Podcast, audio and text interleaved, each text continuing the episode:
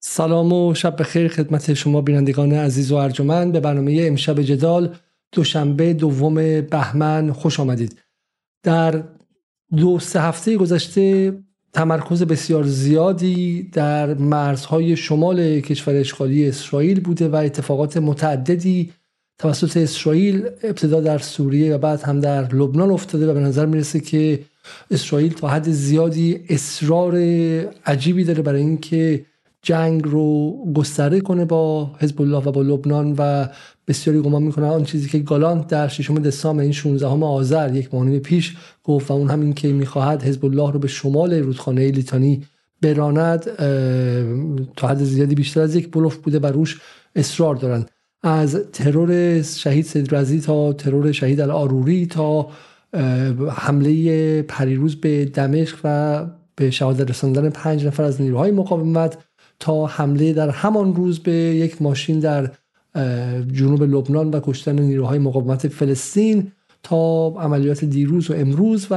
هم گسترده شدن و افزایش بی سابقه حملات هوایی و پهبادی و موشکی به روستاهای جنوب لبنان نشون میده که اسرائیل قصد افزایش جدی حملات رو داره و در اینجا لبنان و حزب الله و سید حسن نصرالله و نیروهایش بازیگران اصلی هستند. ما می‌خواستیم که واقعا درباره لبنان یک برنامه جدی بذاریم و منتظر آیه حسین پاک بودیم که تا زیادی چشم های ما در, در اون مرز هستن و برنامه هم داشتیم. گمانم روز جمعه بود که آیه پاک در خود مرز بودن و در نهایت پهبادی بالا سرشون بود که رفت آمد این پهباد اسرائیلی بالا سرشون هم من و هم مخاطبان رو مسترب کرد و ما تصمیم گرفتیم که اون برنامه رو قطع کنیم و ادامه ندیم و مزای پاک خواستم که در جای امن در بیروت باشم و ما بیشتر حالا امشب تحلیلشون می‌خوایم تا حالا مشاهدات میدانیشون رو و قبل از هر چیز خسته نباشیم میگم با پاک به خودشون و به خانوادهشون که اونها هم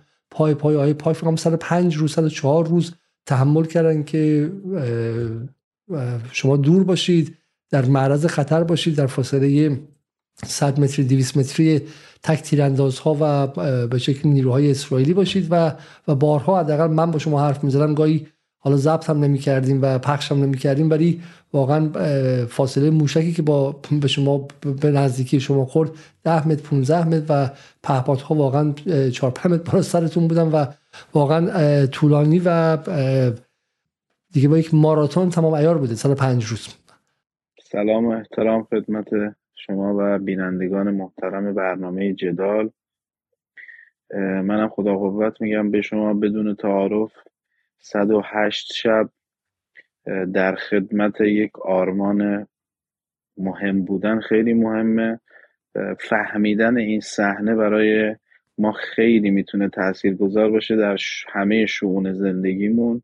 و اگر درست این مسئله رو فهم کنیم و دغدغمون باشه قطعا به نفعمونه و دستگاه تحلیلی ما رو هم می‌تونه خیلی منتفع بکنه. این جنگ و این نبرد توفان الاقصا خیلی خوشحالم که شما در این 108 شب بارها و بارها به این موضوع پرداختید و ما هم توفیق داشتیم در خدمت شما باشیم در خدمت شما هم هستیم. بسیار ممنون از شما. های پاک اول با این شروع کنیم که مشاهدات امروزتون چی بود؟ امروز کجا بودین شما و آیا در منطقه بودید؟ بله ما امروز دقایقی هست تقریبا کمتر از دو ساعت هست که ما به بیروت رسیدیم. خدمت شما عرض بکنم که در چهار روز گذشته رژیم صهیونیستی وارد یک رفتار جدید و یک مرحله جدید در تقابل خودش با حزب الله در مرزهای شمالی شده و این رفتار جدید سه عامل اصلی داره. عامل اولش افزایش حملات هوایی و توپخانه‌ای هست.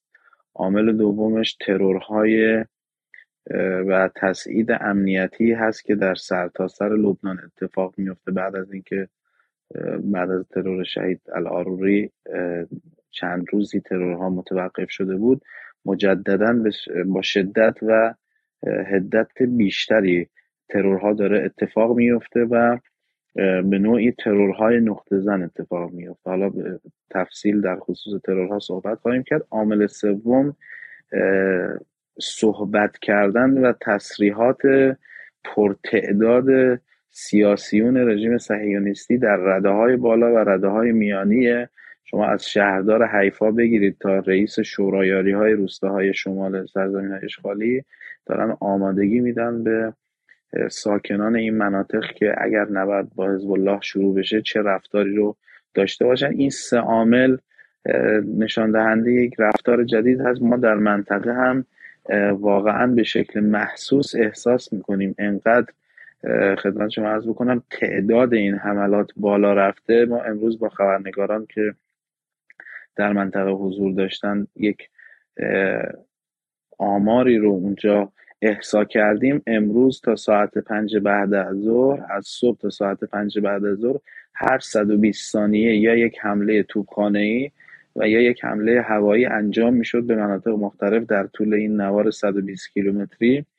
حمله توپخانه ای خب یا با گلوله های 120 میلیمتری یا گلوله های 155 میلیمتری انجام میشه. و یا گلوله های فسفوری و یا گلوله های سوزاننده که بیشتر برای سوزاندن پوشش های گیاهی استفاده میشه. خدمت شما عرض بکنم حملات هوایی هم با موشک های هوا زمین سنگین. یعنی خب من شاهد حملات هوایی زیاد بودم در طول این 103 روز. مثل اینکه نوع موشک هایی که جدیدن داره در این مرحله استفاده میشه خیلی موشک های سنگین تری هست. و امروز این انقدر این فاصله بین حملات کم بود ما فرصت پوشش رو نداشتیم. و خدمت شما عرض بکنم که سعی کردیم یک اتفاق آماری رو انجام بدیم و آمار حملات رژیم به جنوب رو از فاصله ساعت تقریبا 9 صبح به وقت محلی تا ساعت 5 حساب کنیم. بعد از ساعت 5 هم تا ساعت 7 تقریبا حملات متوقف شد. بعد از ساعت 7 تا به الان مجددا شروع شده و من سعی کردم بعضی از تصاویر رو خدمت شما ارسال بکنم. بسیار خوب. حالا بریم و, شروع کنیم. بخش از این هم تصاویر رو دیدم و همینطور هم سوالات مشخصی که سوالات مشخصی که دوستان پرسیدن. یکی از سوالاتی که هست اینه که آیا استراتژی اسرائیل در قبال حزب الله و نبرد در جبهه شمالی تغییر کرده های پاک. بله این عرض کردم رفتار جدیدشون شروع شده. حالا یک سپرایز هم دیشب اتفاق افتاد ساعت دوازده به وقت محلی. اگر نقشه رو لطف کنید نشون بدید. من دقیقا خدمت بینندگان شما عرض می کنم که دیشب ساعت دوازده چه اتفاق مهمی افتاد و امروز بعد از ظهر هم یک اتفاق مهم در همین خصوص افتاد. اگر لطف کنید زوم بکنید اون نقشه ای که اون نقطه ای که دایره قرمز ما کشیدیم یعنی اعلام حربی حزب الله کشیده خدمت شما عرض بکنم. منطقه هست در شمال سرزمین های اشغالی که یک پادگان فرماندهی لشکر 91 رژیم صهیونیستی اونجا قرار داره. پادگان اسمش پادگان زرعید هست مشرف هست به منطقه میان دو روستا که یکی از این روستاها شاید اسمش برای شما آشنا باشه. معروف هست به روستای عیت و شب که خب یک سبقه و سابقه تاریخی داره چون جنگ 33 روزه خدمت شما عرض بکنم در این روستا شروع شده و عملیات وعد و صادقی که رزمندگان حزب الله سال 2006 خدمت شما عرض بکنم انجام دادن و اون دو افسر صهیونیست رو اسیر کردن در این نقطه اتفاق افتاد. اگر حالا نمی‌دونم چقدر واضح هست امکانش باشه بیشتر زوم بکنید برای بینندگان آقای دیگه فکرم بیشتر از این دیگه من نتونم زوم کنم و حالا من سعی می‌کنم بزنم که این. ببینید این منطقه این نقط این پادگان زر احسن این پادگان زرعیت اگر دقت بکنید روبروش ایتو شب و رامیه هست. منطقه ایتو شب عرض کردم یک به دلیل اینکه از لحاظ ژئوپلیتیک مهم هست معمولا رژیم صهیونیستی نقطه آغازین عملیاتاش رو اینجا انتخاب می‌کنه. سال 2006 33 روز این منطقه محاصره کامل بود. هم ایتو شب هم رامیه دیشب رژیم صهیونیستی ساعت دوازده سعی کرد از این نقطه‌ای که شما الان فلش کشیدید یک ورود زمینی داشته باشه به جنوب لبنان. رژیم اگر موفق بشه از این نقطه به جنوب لبنان ورود بکنه عملا ارتباط زمینی بین بخش غربی و شرقی مرز قطع میشه. چون اینجا تنها نقطه ای هست که در برای رسیدن از نقطه غربی به شرقی فقط یک جاده وجود داره و این نقطه بود که رژیم می‌خواست بهش عبور بکنه. همچنین اگر یه ذره بالاتر نقشه هم بینندگان عزیزمون ببینن یک روستایی هست در این نقطه به اسم روستای یاتار که سال 2006 رژیم سعی کرد اون روستا رو اشغال بکنه و تا نزدیکیش هم رسید. این روستا وقتی اشغال بشه یک سیطره آتشباری به منطقه قانا و صدیقین و من شهر بنت که بزرگترین شهر مرزی لبنان هست به دشمن میده. برای همین دشمن سعی کرد دیشب از این نقطه ورود بکنه. شبیه به رفتاری که در ابتدای جنگ طوفان الاقصا در غزه انجام می‌داد و نقاطی رو برای ورود زمینی به غزه تست کرد دیشب انجام داد که البته حزب الله عملیات کرد و سربازان رژیم رو در حال حرکت به مرزهای جنوب لبنان مورد هدف قرار داد و فعلا عملیات برای ساعتهایی متوقف شد. اما امروز بعد از ظهر مجددا تحرکاتی در همون نقطه یک ارتفاعاتی هست به اسم تل و دجاج که مشرف هست به همین زرعیت. رژیم این بار از اون نقطه خواست تحرک بکنه که مجددا حزب الله در بیانیه اعلام کرد که این تحرک رو هم هدف قرار داده. احساس می‌کنم در ساعتها و روزهای آینده این تحرکات بیشتر خواهد شد برای بررسی و امکان سنجی عملیاتی ورود زمینی رژیم به لبنان.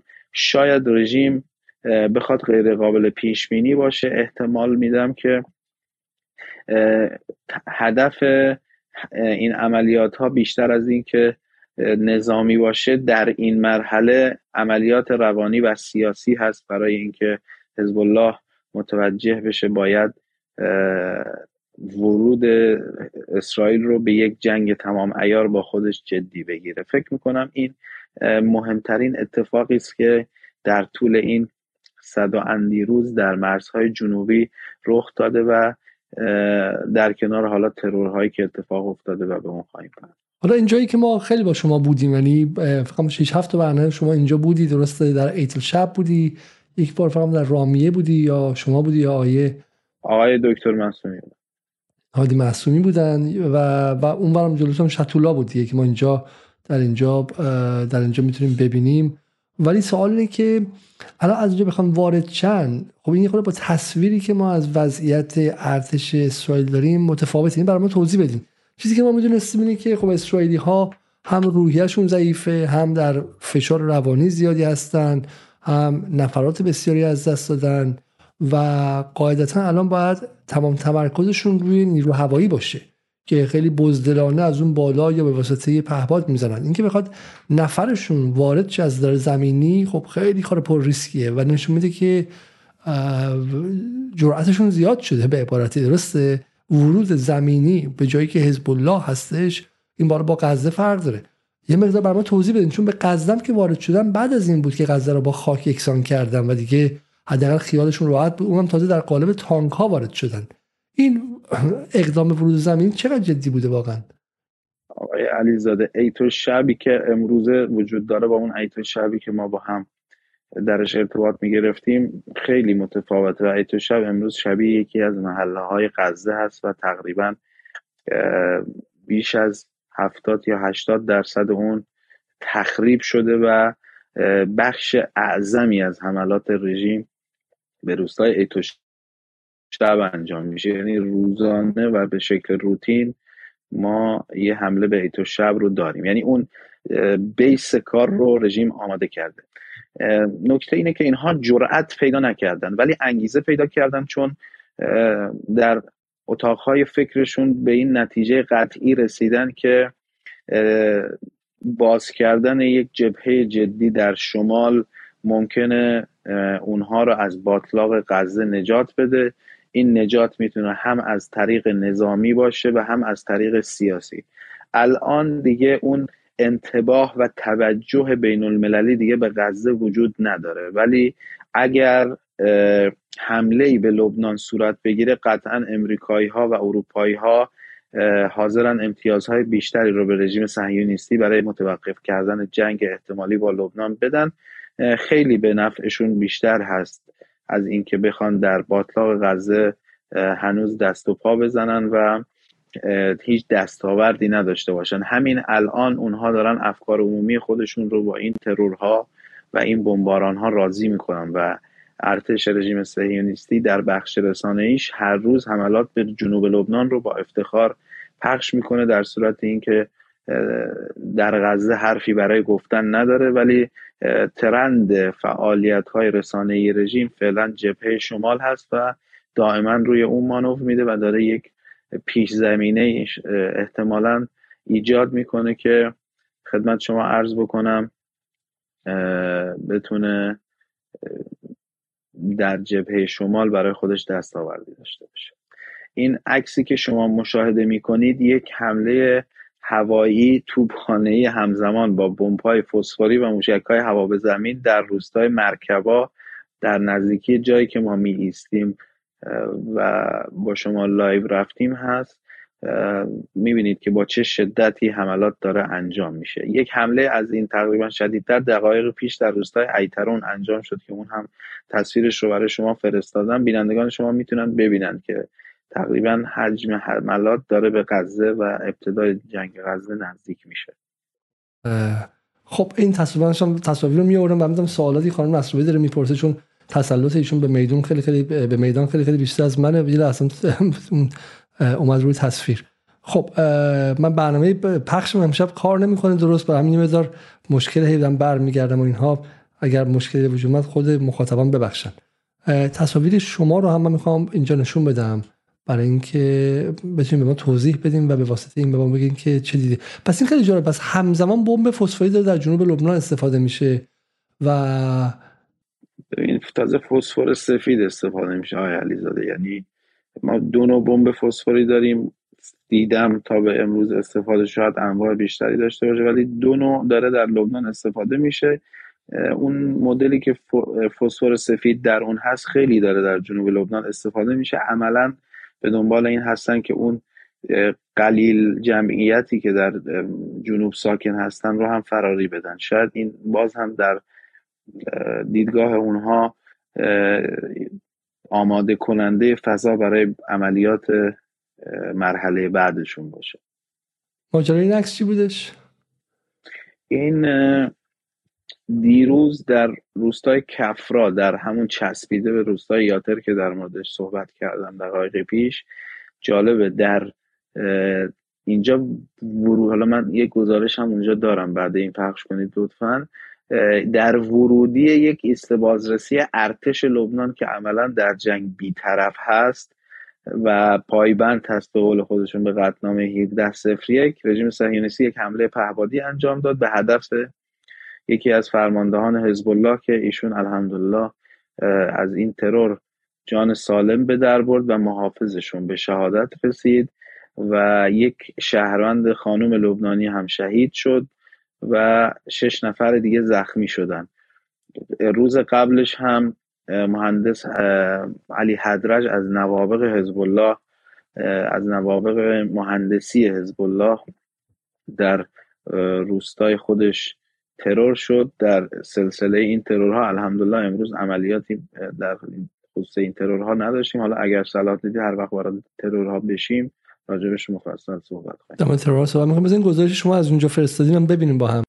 اینجا جنوب لبنان روستای کفرا در مرز میان لبنان و شمال فلسطین اشغالی جایی که امروز صبح رژیم صهیونیستی دست به یک عملیات ترور زد طی این ترور یکی از رهبرندگان حزب الله به شهادت رسید و چند شهروند لبنانی مجروح شدند. جزئیات این ترور و تداعیات ترورهای رژیم صهیونیستی در مرزهای جنوب لبنان و سایر نقاط در محور مقاومت رو امشب در ویژه برنامه مرزهای آتش دنبال بکنید. با ما همراه باشید. بریم سراغ سراغ بخش بعدی و حالا من شخصی پرسم از شما. چون شما همیشه امیدوار بودین از روز اول و همیشه مقاومت رو به شکلی به پیروز ماجرا میدین ولی الان امشب حداقل خسته اید یا غمگینید یا بالاخره این ترورها تأثیری گذاشته یا به شکلی دوستانی از دست دادید؟ ولی به مقدار از اون حالت پر انرژی همیشگی به دور هستین. خب طبیعی روز سال پنجمه. ببینید من الان دو هفته است که هر روز بدون فاصله صبح زود میرم جنوب و برمیگردم تقریبا یه خستگی جسمی بر من غلبه کرده ولی خستگی فکری ندارم. دلیل ناراحتیم هم این هست که ما در سوریه یک ضربه بزرگ خوردیم و اون پنج پاسدار رشیدی که پرپر شدن واقعا جزو نوابق نیروهای مسلح ما بودن و خیلی خیلی ضربه بدی بود. همچنین شهادت شهید حدرج و شهادت دیروز هم اتفاق واقعا سنگی نیست که تحملش برای ما سخته ولی در کل هم بافت عمومی مقاومت های علیزاده هم رزمندگان مقاومت از عملیات گسترده رژیم ناراحت نیستم. من خودم رو نمی‌تونم بذارم جای اونا. من قطعا اگه بخوام نظر شخصی خودم رو بگم عملیات گسترده رژیم حالا چه زمینی یا به هر شکل دیگری اینجا جلوی این بینندگان شما میگم ضبط هم میشه. به نفع ما تمام خواهد شد و درسته شاید یک هزینه سنگینی رو بر ما متحمل کنه. نمیگم اصلا هزینه ای نداره. هزینهش قطعا سنگین خواهد بود ولی خیلی خیلی انشاءالله به نفع ما خواهد شد. از این بابت اصلا نگرانی ندارم و هنوز دست بالا رو در جبهه با مقاومت می‌بینم و وضعیت شاید از اون هفته ترور سید رزی و شهید آروری خیلی بهتره در یک برهه عملیات در جنوب تبدیل شده بود به عملیات استشهادی و هر رزمنده این می‌رفت عملیاتی رو انجام می‌داد دیگه بر نمیگشت. و اون روزهای سخت ما پشت سر گذاشتیم. الان الحمدلله الان وضعیت خیلی بهتره و من واقعا امیدوارم.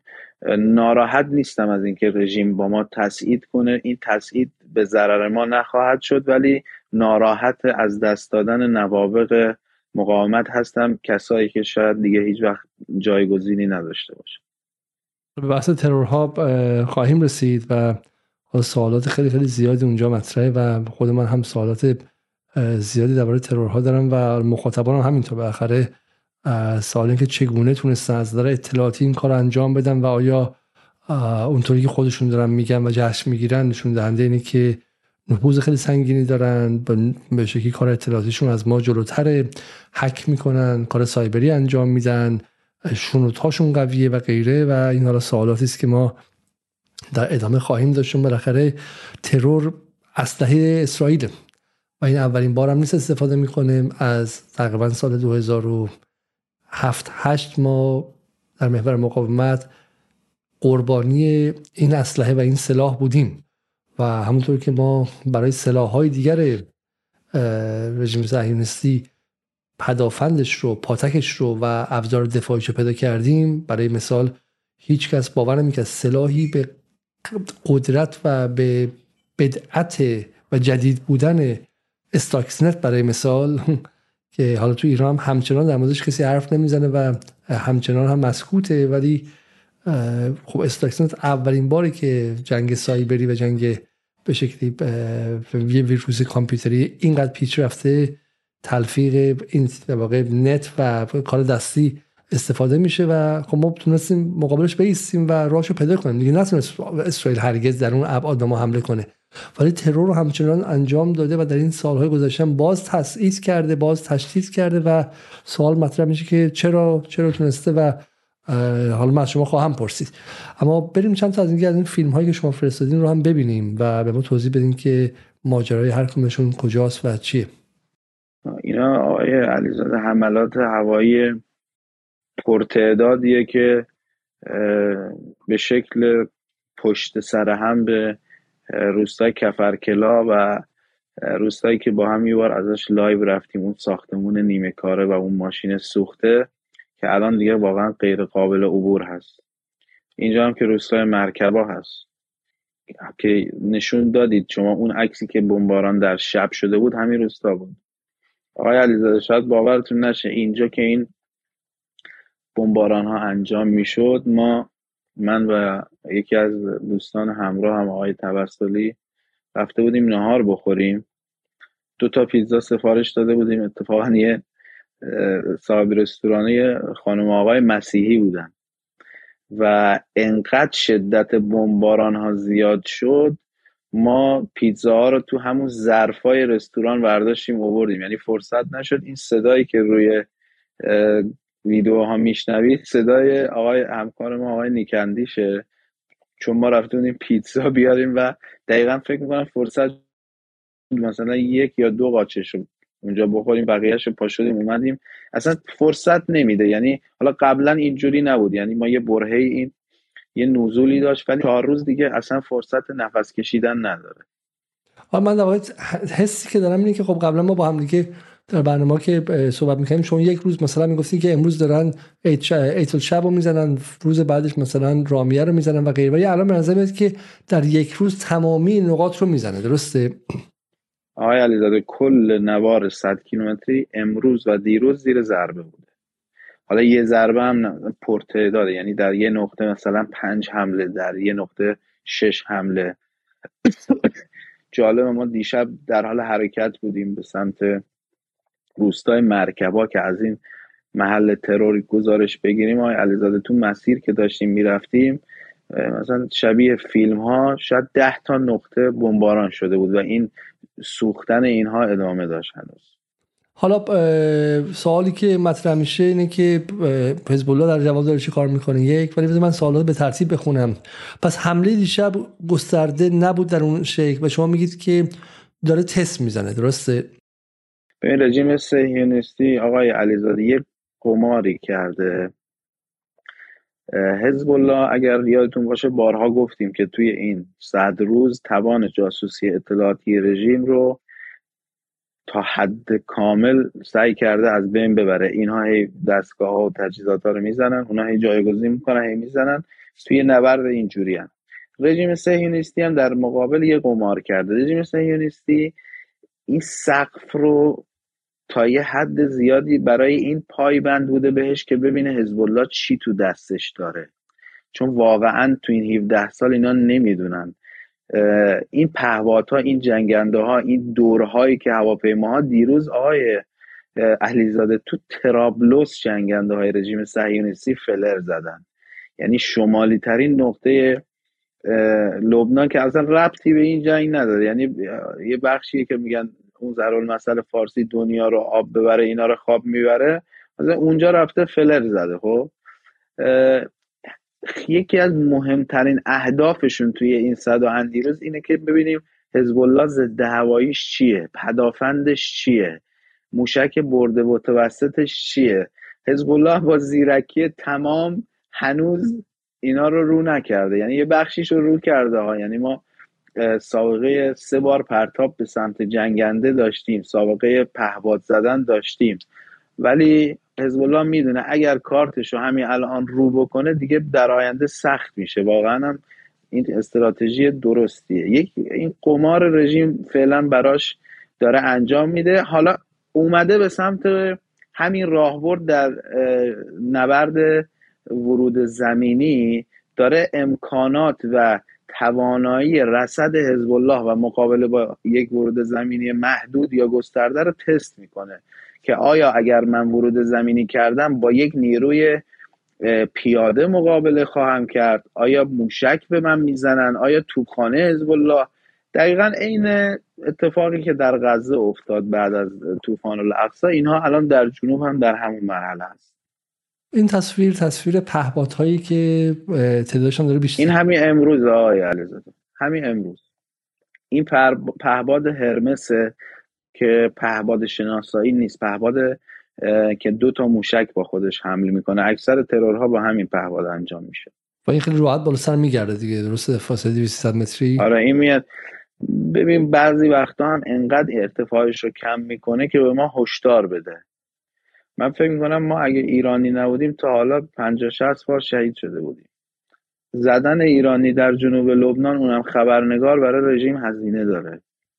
آیا شما اگه لبنانی بودی و اگه مثلا نیرو بودی زده بوده این تشخیص میده؟ این تشخیص میده اونجا جدن ببینید تلفن های ما صورت های ما رفت آمد های ما اینا همه خدمت شما عرض بکنم تو سامانه تقاطع گیری و تحلیل های سیستم های عجیب غریب رژیم که مثلا یه مدلش رو به شما بگم آقای علیزاده یک سیستمی دارن که تا 35 کیلومتر رو شنود می‌کنه. یعنی مردم جنوب لبنان تو خونه طرف با خانومش صحبت می‌کنه اونا میشنون. ما که دیگه داریم فعالیت انجام میدیم و اینا که دیگه جای خودشه. الان شما میگید که می‌بینی که حسین پاکیه و میگه نزنیم حسین پاک. قطعا من و آقای هادی معصومی اگر ایرانی نبودیم تا حالا صدها بار ما بس سال به شوخی نتیجه بگیریم که شما رو شما پارتی شما کلوفت در تلاوی و پهبادی میگه نزن نزن اینا اینا اینا شر میشن درسته؟ اینا درد سر میشه. بله بله. شاهد اینیش هم اتفاقیه که برای آقای مقصودی اینا افتاد در اوایل جنگ. خب اونها چسبیدن به پایگاه العباد که مهمترین پایگاه دشمن در بخش شرقیه و موقعی هم رسیدن به پایگاه که حزب الله پایگاه رو زد. یعنی یه اتفاق خیلی عجیبی شد. خب رژیم می‌تونست خیلی راحت یه نفر مثلا با اسلحه انفرادی از رو دیوار پایگاهی از روی برجک هر شیش نفر ایرانی حاضر در صحنه رو بزنه. ولی زدن خبرنگار ایرانی نمیگم شاید یه روزی اپراتور بی بیاد فایر کنه. ولی به فکر می‌کنم براشون یعنی هنوز این, این کار رو نمی‌خوان انجام بدن. خب. بریم سر سوالات جدی امشب و حالا مخاطبانم اگر سوالی داشته باشن با کلمه سوال می‌تونن اولش کلمه سوال بنویسن و از آقای پاک بپرسن. این شما و کسی که بالاخره روی میدان تسلط داره. اما من سوالای خودم اول بپرسم. آقای سوالای سردبیر برنامه که خودش اینجا قایبه. و این سوال اینه که با توجه به اختلافات حاد بایدن و نتانیاهو احتمال حمایت آمریکا از حمله به لبنان که طرح جناح مقابل نتانیاهو به رهبری گالانته چقدر به نظر می‌رسه؟ من فکر می‌کنم در جنگ گسترده رژیم با لبنان امریکایی ها نه تنها حمایت سیاسی می‌کنن به عنوان نیروی عمل کننده هم خواهند اومد و یه بخشی از جنگ رو آمریکایی ها انجام میدن. هزینه از بین بردن حزب الله یه بار پرداخت خواهد شد. اینطور نیست که اسرائیل به تنهایی عمل بکنه و از این ور هم شکست بخوره دیگه کارش تمومه. یعنی پیکره رژیم صهیونیستی دیگه شکست از حزب الله رو تحمل نمی‌کنه و قطعا یه فروپاشی قطعی به وجود میاره. برای همین آمریکایی ها عمل می‌کنن. من مطمئنم که اگر جنگ تمام ایار بشه آمریکایی ها وسط میدان. این که مسلمه حالا اینکه اصلا روز اول تمام تحلیلگرای غربی بالا کسی که مثلا مخاطب شاید بشناسه شاید اسکات ریترز باشه که خیلی واضح گفت اگه غزه چند هزار ده هزار تا موشک فکستنی با سختی داشته حزب الله 185 تا 200 هزار تا 150 تا 200 هزار تا موشک جدی ساخته شده و موشک حرفه‌ای داره که معادل موشک های غربی هاست بعضیش خب برای همین مقابله با حزب الله در سطح و در توان اسرائیل در حالت عادی نیست. چه برسا چه برسد اسرائیلی که الان مستحلک شده زیر 105 روز حمله ذرات خانهاش تا حد زیادی نابود شده و مسلما اسرائیل زیر باری نمی‌تونه بره. پس این نکته مهمیه. اگر نتانیاهو رو ما پس بگیم که آقا تمرکزش رو غزه است گالانت به عنوان جناح مقابل که تمرکزش رو لبنان و گالانت به نظر میاد که به بایدن نزدیکتره. درسته؟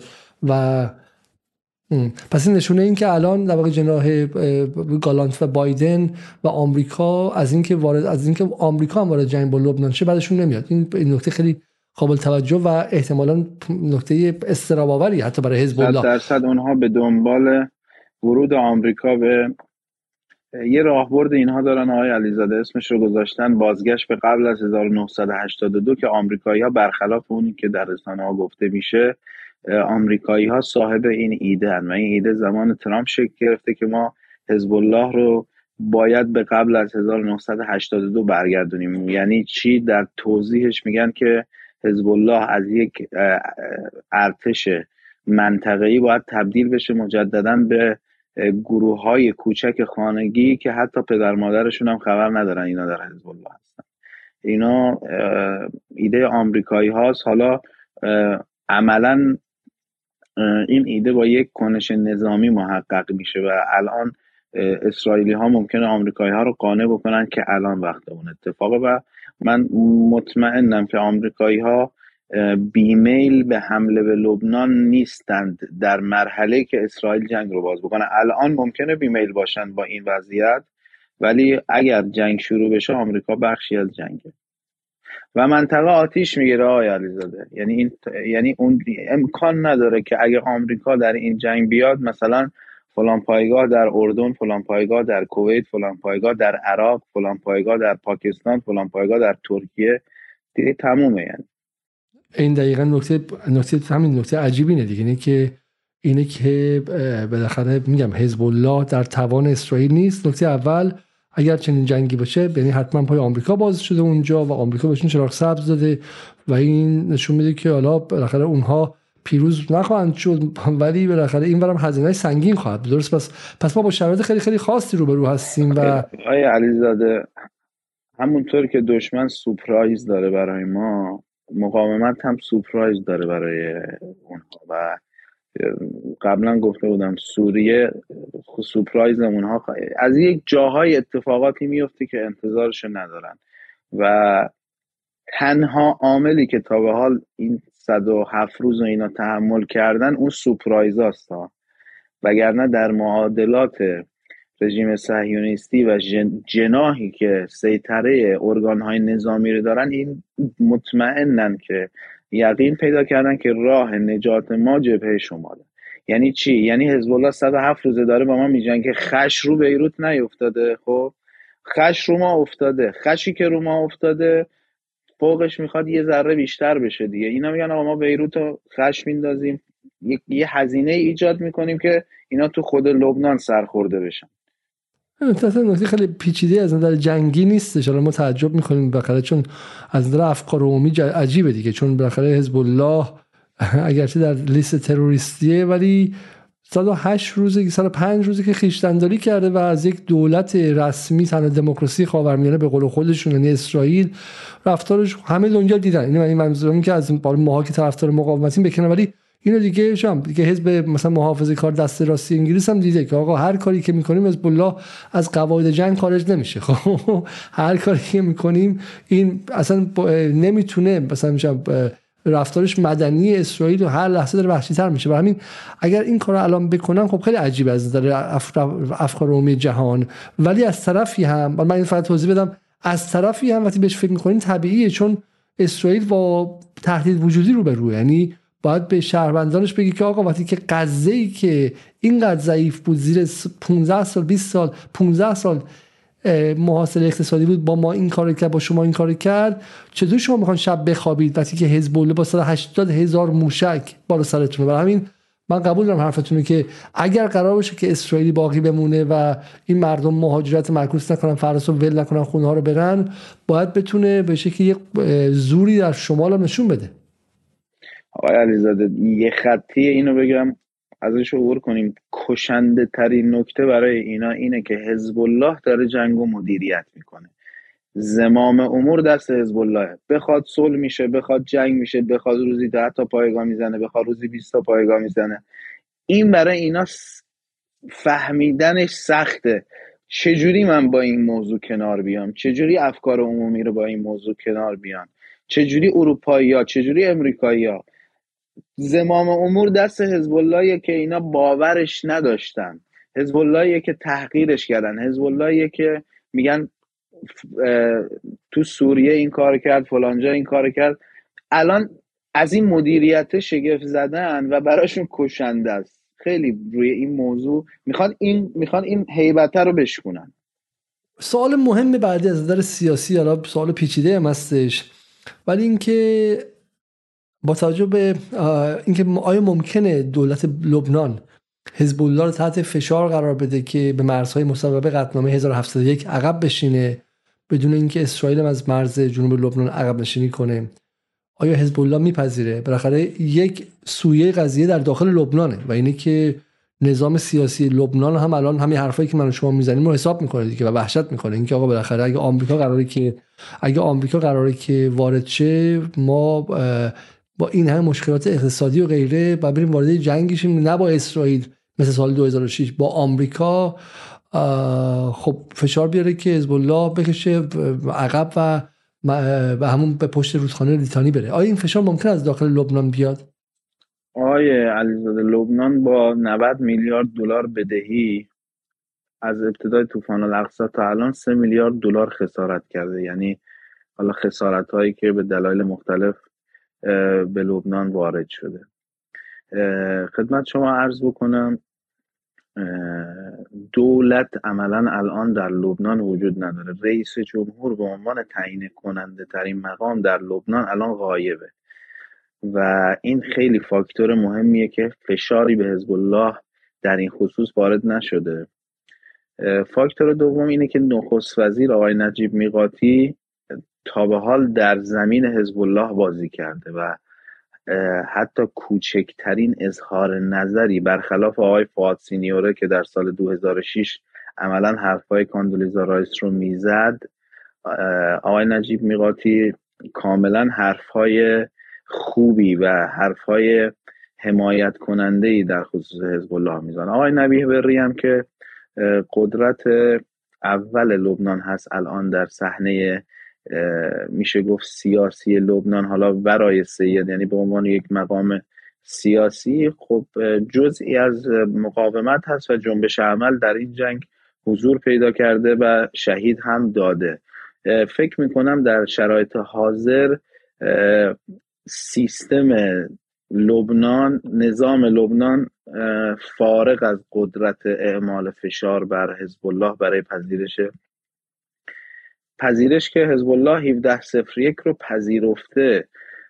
ببخشید دولت لبنان 17 صفر یک رو پذیرفته و عملا در این 17 سال رژیم صهیونیستی بود که به شکل واضح 17 صفر یک رو اجرا نمی‌کرد.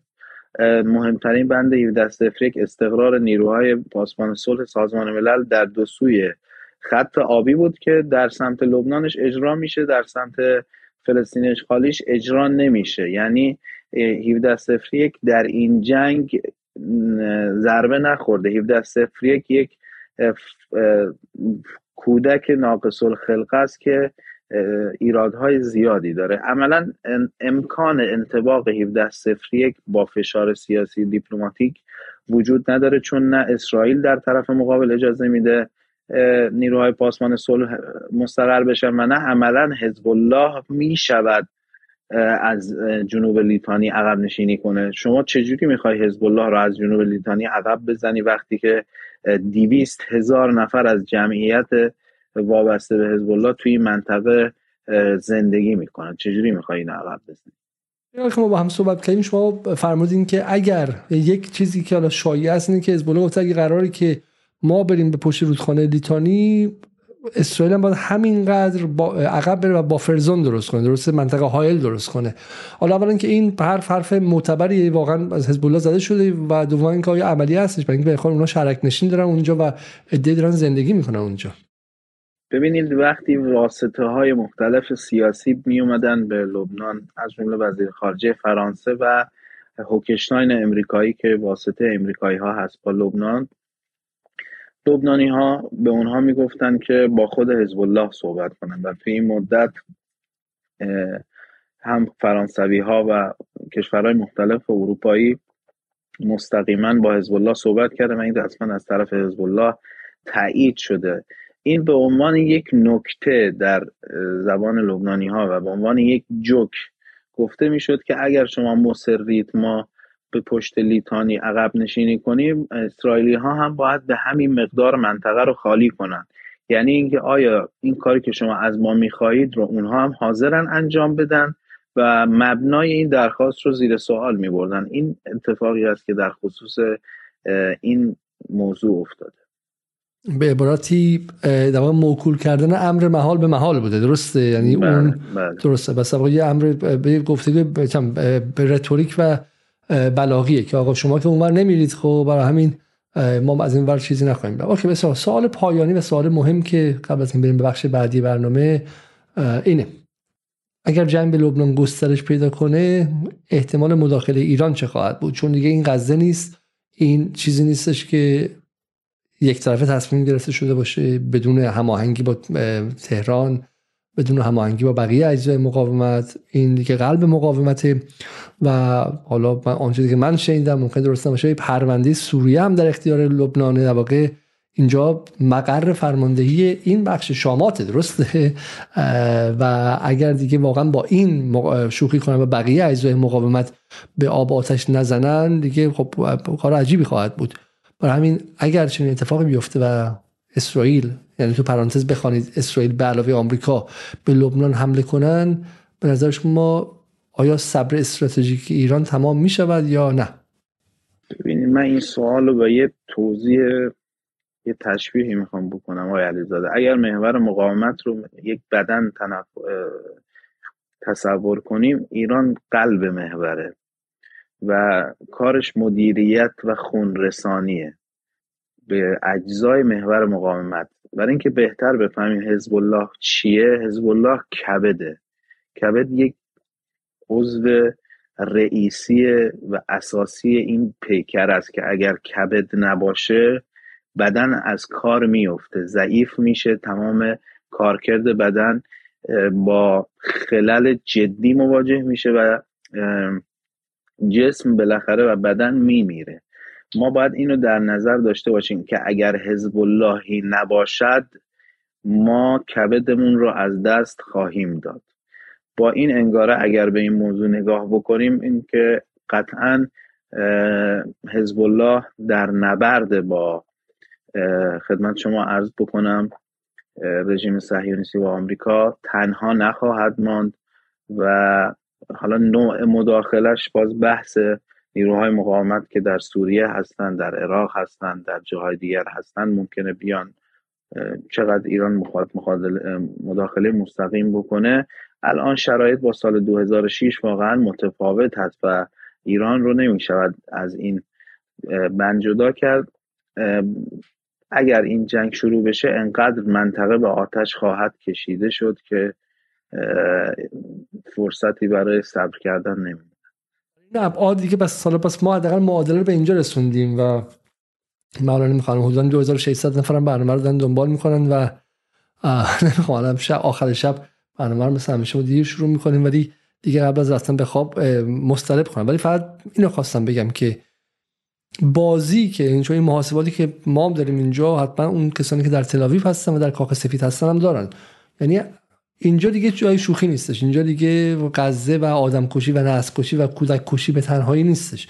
اینجا اینه که اگر این اتفاق بیفته دقیقا با حزب الله یعنی بعد اونها هم منتظر تبعاتش باشن و با منطقه آتش کشیده است خب در اون صورت باید محاسبه کنن دیگه. یعنی آیا می‌تونه این منطقه در این ابعاد آتش باشه و همزمان هم و همزمان هم اوکراین در آتش باشه و اون موقع باید محاسبه کنن؟ چون دیگه مثلا یک کشتی که در هفته هست در باب المندب مورد هدف قرار نمی‌گیره ممکنه ابعاد دیگری باشه و اینجا واقعا یک جنگ جهانی ما نه جنگ جهانی سوم حالا که پایان جهان باشه ولی جنگ جهانی یعنی بازیگران دیگری هم وارد خواهند شد. همونطور که همین امروز که من دارم با شما حرف می‌زنم الان که من دارم با شما حرف می‌زنم امروز بعضور اتحادیه اروپا اعلام کرده که EU members state, member states agree on a military campaign to secure shipping in the Red Sea. یعنی اعضای اتحادیه اروپا به توافق کردن تا یک کمپین نظامی برای امنیت بخشی به دریانوردی در دریای سرخ به وجود بیارن. یعنی چی؟ یعنی یعنی اتحادیه اروپا رو گوش آمریکا گوشش کشیده گفته بیا هزینه کنی. اتحادیه اروپا تو هم باید بیای پول بدی که ما کشتی و ناوشکن بیاریم اینجا و وارد جنگ با ها بشیم با انصار الله بشیم. خب یعنی اینجا بیاد آلمان هم وارد شه فرانسه هم باید وارد شه بعد پولش هم بدن هزینه‌ش هم بدن انگلیس هم همینطور. و دیگه دیگه این بازی نیست. یعنی تا یه جایی شما مجبور بودی که از حالا چشمتو به نتانیاهو ببندی ولی اینجوری که منافع خود مستقیم درگیره و احتمالا حالا هزینه‌شو هم در شکل نظامی هم شکل اقتصادی خواهید داد.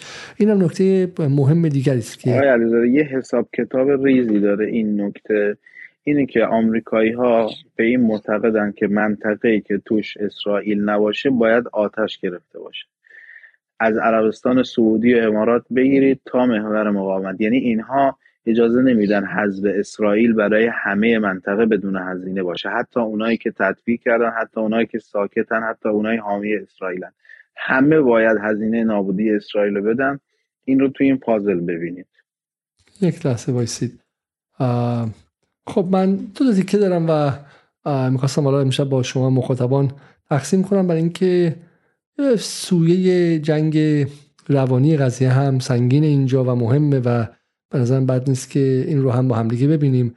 مصاحبه واقع برنامه امشب بی بی سی و همینطور مصاحبه ای که امشب کرده با فردی که بالا ببینیم و متیو لویت پژوهشگر امور اطلاعاتی و ضد تروریسم در مؤسسه واشنگتن و مقام پیشین دپارتمان اطلاعات و تحلیل وزارت دارایی آمریکا از واشنگتن با ما هست لویت. چندین کتاب هم در مورد نیروهای متحد ایران در منطقه دارن از جمله رد جهانی حزب الله لبنان و همچنین حماس سیاست خیریه و تروریسم در خدمت جهاد. آقای لویت شما در مصاحبه دیگه گفتین که این نیروهای نیابتی ایران به نوعی نقش بازدارنده رو برای ایران بازی می‌کنند. آیا فکر می‌کنید که این نقش در منطقه در حال تغییر هست یا چه چه اتفاقی با ادامه حملات اونها خواهد افتاد برای اون نقشی که بازی می‌کنن؟ در طول سالهای گذشته ایران به حزب الله به طور مشخص موشکهای بسیار پیشرفته داده. حزب الله مسئولیت خودش رو نسبت به ایران در نقش یک بازیگر مسئول می‌بینه و ایران هم حزب الله رو به چشم یک نیروی بازدارنده در برابر اسرائیل و غرب می‌بینه. کشورهایی که شاید یک روزی برنامه هسته ایران رو هدف قرار بدن. برای همین این سلاح‌های راهبردی که ایران داره به حزب الله میده یک نیروی بازدارنده هستن علیه حملات احتمالی اسرائیل. فقط بحث بازدارندگی نیست. ایران از این گروه های تحت حمایت خودش به شکل تهاجمی هم استفاده می‌کنه برای ضربه زدن به دشمنانش. همونطور که می‌بینیم حزب الله و حماس دارن به اسرائیل حمله می‌کنن یا ها به کشتیرانی آزاد یا هشت شعبی به پایگاه نظامی آمریکا در عراق و سوریه. سوال عمده اینه که این گروه ها نهایت زورشون چه است؟ به حال اگر گفتید که در اختیار حزب الله ایران سلاحهای بسیار پیشرفته گذاشته آیا هیچ این سوالی که مطرح می‌کنه بی بی سی دقیقاً مال همینه چون الان نفس ها در دو طرف در سینه حبسه اینه که قدرت حزب الله چیست؟ خب و می‌پرسی که سلاحایی که حزب الله داره چیه؟ من به این علت گفتم که شما واقعا بی بی سی رو شما از این نظر باید نگاه کنید که واقع بی بی سی آماده سازی از هان برای آینده بله. علاقه ای به اینکه از اونها بخواد استفاده بکنه ایران یا خود حزب الله داره ببینید شرایط شرایطی هستش که همیشه می‌تونه عوض بشه. همین الان ایران دوست داره همینجوری که حزب الله به طور روزانه داره با اسرائیل میجنگه بجنگه. از این تسلیحات سبک استفاده کنه. تسلیحات مثلا ضد تاک. اما نه از سلاحهای پیشرفته. برای اینکه اونها می‌خوان این سلاحهای پیشرفته موشکهای پیشرفته حفظ بشن. برای یک حمله احتمالی به اسرائیل به عنوان یک بازدارنده علیه اسرائیل. در این حال نمی‌خوان این گونه درگیری با اسرائیل تبدیل به یک جنگ تمام عیاری بشه که کلا حزب الله رو در منطقه تضعیف کنه. اما در تحلیل نهایی ایران آماده استش تا نفس آخر بجنگه اما نفس آخر متحدانش یعنی عرب ها ولی نه نفس خودش. یعنی نذاره جنگ به مرزهای خودش برسه. جمله این که تو فارسی میگن جلو چشم ما تو عربی و انگلیسی چی میگن؟ خب میگه ایران حاضره که تا آخرین قطره خون عرب ها بجنگه خب اصلا این جمله انگلیسی ها میگن تفرقه بیانداز و حکومت کن. اصلا این جمله رو ایران حاضر است تا آخرین قطره خون عرب ها بجنگه نگرد دیگری که در گزارش که الان شنیدیم او می‌گفت حرف ایران زیاد زده شعار جمهوری اسلامی زیاد داده و حالا به نوعی گرفتار همون شعارها هم اونها شدند. شعار برقرار حمایت از گروه های فلسطینی از جمله حماس و همینطور گروه های دیگری که با اسرائیل درگیر هستن. آیا فکر می‌کنید ایران گرفتار شده یا نه؟ این شرایطی است که به هر حال در اون پیش خواهد رفت. فکر می‌کنید تا کجا حاضر برای دفاع از این گروه ها هزینه بده؟ ایران الان حاضر هست هر هزینه ای رو بده اگر این هزینه فرای مرزهای خودش باشه. با این هدف که بتونه قدرت خودش رو در منطقه گسترش بده. به شکلی که بتونه اسرائیل رو تهدید بکنه و بتونه نفوذ غرب رو در منطقه کم کنه و نهایتا آمریکا و متحدان آمریکا از منطقه بیرون کنه. ایران زمانی گرفتار شعارها و لفاظی های خودش هست که ندونه کی وقت عقب نشینی است. ایرانیا می‌دونن کی وقت عقب نشینی است. اونها می‌دونن چه زمانی می‌تونن لفاظی بکنن و شعار بدن چه زمانی حمایت بکنن و چه زمانی حمایت نکنن. ولی برای همین ایران به اندازه خاص حمایت می‌کنه از این گروه ها در تحلیل نهایی حمایت ایران از گروه های تحت حمایت خودش یک کارزار مالی یک کارزار سیاسی و یک کارزار دیپلماتیک هست از این جهت هست که دنیا باید این هزینه رو برای ایران بالا ببره. به شکلی که ایران نتونه دست به این شیطنت ها در منطقه بزنه. شیطنت هایی که آدم ها رو به کشتن میده از طریق گروه های تحت حمایت خودش. ایران اسرائیل 25 نفر کشته اینا می‌خوان جلو شیطنت ایران رو بگیرن. تحلیلی هست و اون هم این که اسرائیل تمایل داره که پای ایران رو به صورت مستقیم وارد به جنگ بکشونه برای اینکه می‌دونه که حمایت آمریکا رو داره و باز شدن پای ایران عملا خیلی نگرانن که یک جنگ منطقه‌ای رو دامن خواهد زد. اما در تهران بارها بارها حتی از طرف سخنگوی وزارت خارجه شنیدیم که ما این نقشه رو می‌دونیم حساب شده عمل می‌کنیم. به نوعی اونها هم به نظر میاد که همین تحلیل رو دارن. آیا این تحلیل درست از نظر شما؟ خیر من فکر نمی کنم که اسرائیل بخواد پای ایران رو به یک جنگ بکشه. اصلا فکر نمی کنم اینطوری باشه. من فکر می کنم که اسرائیل و آمریکا و دیگران الان به یک نقطه رسیدن که فهمیدن باید یک حد و مرزی رو برای ایران قائل بشین. و اگه از این حد و مرز ایران عبور بکنه باید شما اهداف اونا رو هدف قرار بدین. وقتی ایران مقامات بلندپایه نظامی خودشو به سوریه یا لبنان یا یمن میفرسته و اونها میرن کمک می‌کنن به گروه های تحت حمایت خودش خب اون موقع از این حد و مرزها گذشته. ایران باید بفهمه که اون آدم ها می‌تونن هدف حملات اسرائیل قرار بگیرن. یعنی اینکه ایران اجازه نخواهد داشت بدون هزینه و بدون پاسخگویی اینجوری در منطقه اقدام بکنه. این اینو یادتون باشه ها. روز سال پنجم آدم کشی نسل کشی بچه کشی زن کشی قحطی ایجاد کردن نون دزدیدن آب دزدیدن از بچه های سه ساله. خب چه سطحی از واقعا توحش توحش لازمه که با من امشب یه فیلمی دیدم آقای علیزاده نون درست کردن. در غزه با کود نون درست می‌کردن. با کود حیوانات. با کود طبیعی. بله. و بعد این نشسته اینجا نشسته میگه که ما باید هزینه رو زیاد کنیم که ایران بدون نفراتش رو در منطقه نه و بفرسته. و و سال پنج روزه و هنوز آمریکا میگه که ما از اسرائیل می‌خوایم که خیشتنداری کنه اگرچه بهش فشار نمیاریم که کی و کجا و غیره. نظر من اونهایی که واکنش نشون میدن به عملیات تهاجمی ایران و عملیات تهاجمی گروه های تحت حمایتش دارن به شکل کنترل شده این کار می‌کنن. اونا اونقدر نمی‌خوان محکم به این قضیه ضربه بزنن که ایران هم یک واکنش بزرگ نشون بده. فقط می‌خوان آستانه ها رو نشون بدن که به ایران بگن که شما الان نمی‌تونین کارو بکنین. چون به هر حال هدف ایران در نهایت به آتش کشاندن منطقه است. هدف ایران با آتش منطقه است. همین الان که داریم با هم صحبت می‌کنیم آمریکا به صنعا حمله کرده. همین الان. بله همین الان چند انفجار شدید در صنعا گزارش شده. چون یمنی ها بعد از ظهر یک کشتی رزمی امریکایی رو که در حال جابجایی سلاح بود برای پایگاه امریکایی در جیبوتی احتمالا هدف قرار دادن.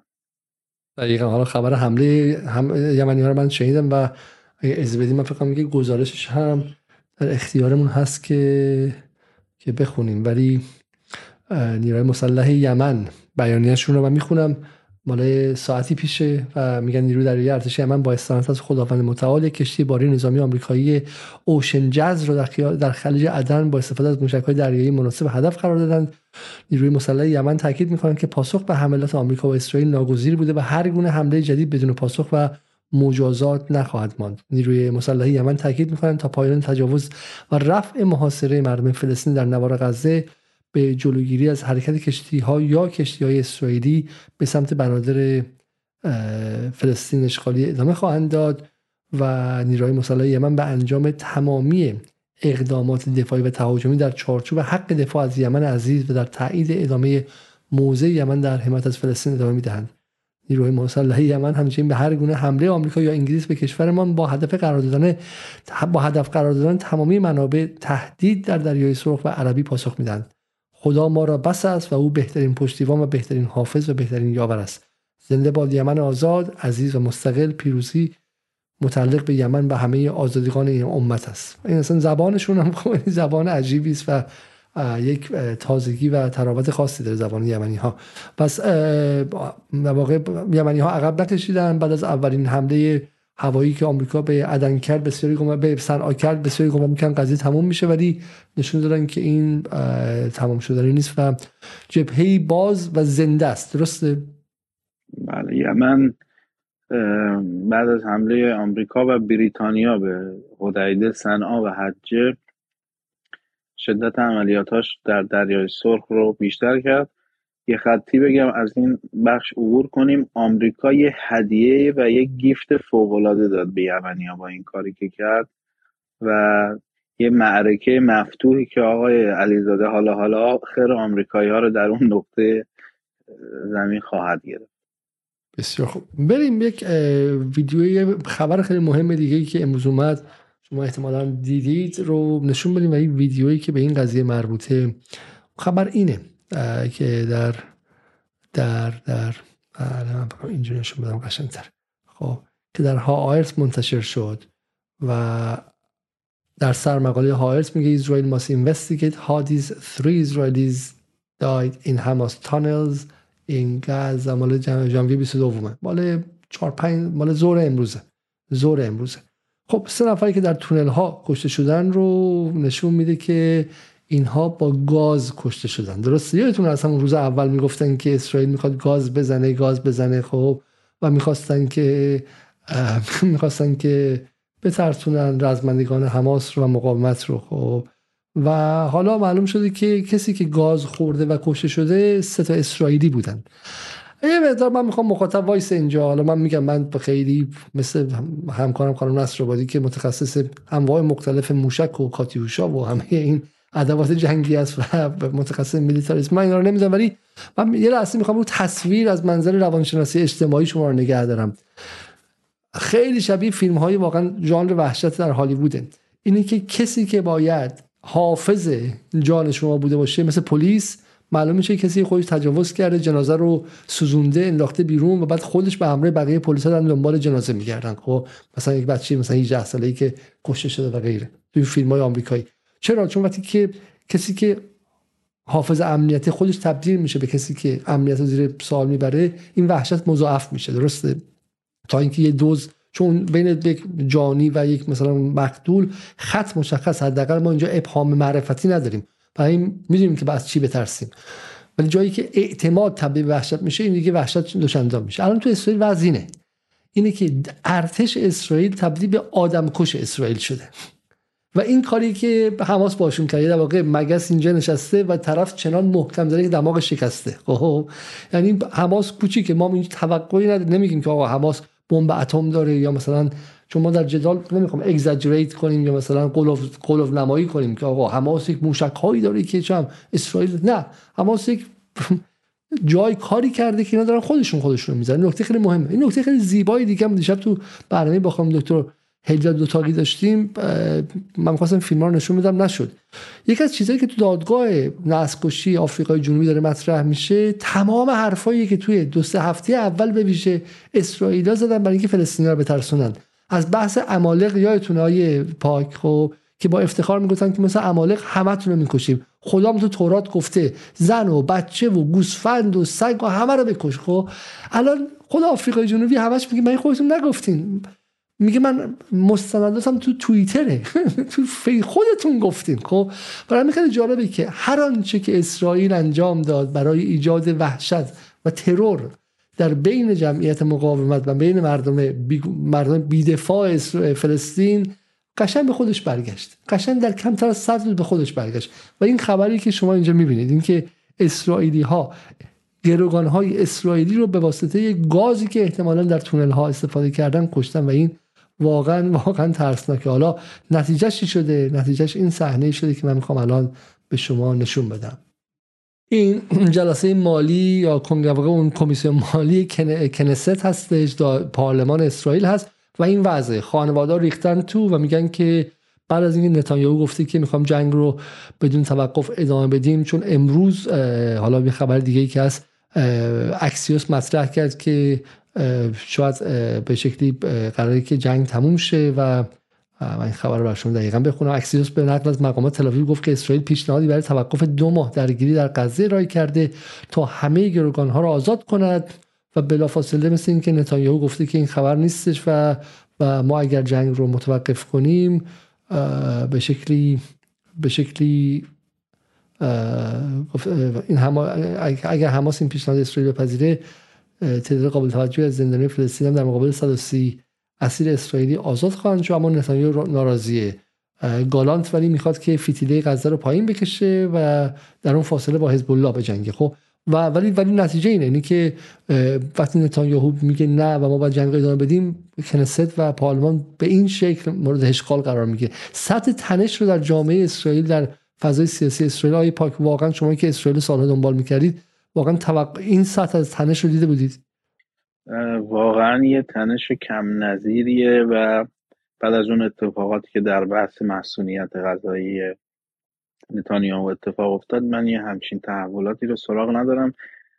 فشار خانواده های و این کسانی که در غزه کشته میشن و یا در شمال کشته میشن هم زیاده ولی واقعیتش رو بخواید روی نتانیاهو تأثیری نمی‌ذاره آقای علیزاده و براش مهم نیست و از خداشه که همین الان همه این اسرا کشته بشن در غزه.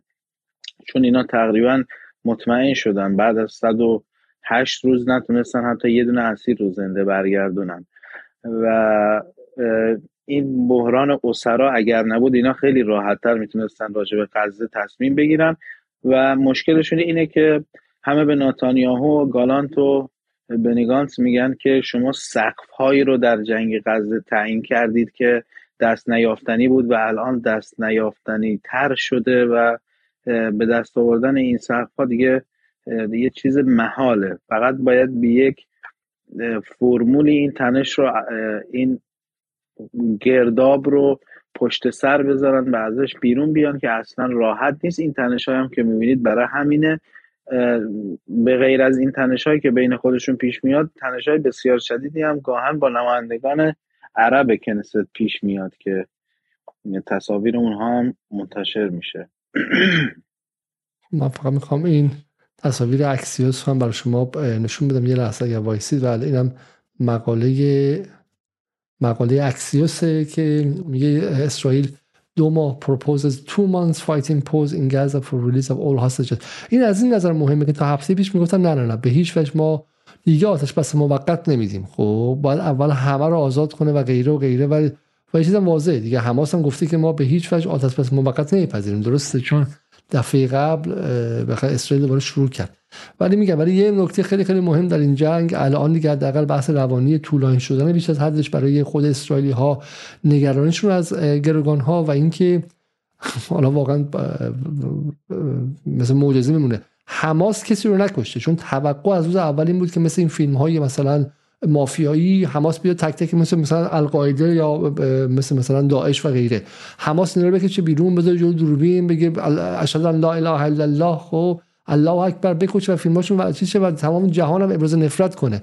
فیلمی که میاد بیرون حماس داره قربون صدقهشون میره دختر چم 18 ساله اسرائیلی هم میاد میگه من چم این گروگانگیرام خیلی آدمای خوبی بودن فلان بودن. خب به قول جکسون هینکل میگه چم عاشقشون نشو و روابط مثلا روابطی که روش آهنگای رمانتیک می‌ذارن. و بعد از اون برای من به این به شوخی نمیگم. به این عنوان میگم که میشه باشین شوخی رو کرد. پس نشون میده جنس رابطه جنس رابطه وحشتناک نبوده. چون با فیلم داعش هیچ وقت چنین کسی نکرد. خب من به این منظور دارم. میگم با این قضیه شوخی نمی‌کنم. گروگان گرفته شدن چیزی حالا اینا خیلیشون نیروی نظامی بودن. حالا بچه‌هاشون ولی واقعا گروگان گرفته شدن برای خانواده چیز جذابی نیست. ولی ولی این این کارو نکرد. کسی که اینا رو کش اسرائیل بود.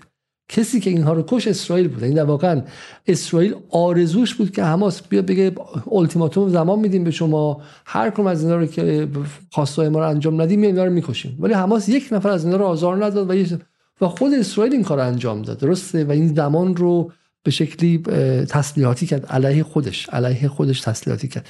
اینم نکته بعدی که داریم. آی پاک. خب یه نکته دیگه های فاکمه سوال دیگه از شما دارم. قبل از اینکه بریم از سراغ سوال مخاطبان. گفته شده تیپ های اصلی لشکر 26 36 نیروی زمینی ارتش اسرائیل مثل تیپ گولانی و پنجم و ششم در جبهه شمالی مستقر شدند. این لشکر چه ویژگی داره که برای جنگ احتمالی علیه حزب الله مستقر شده در این منطقه؟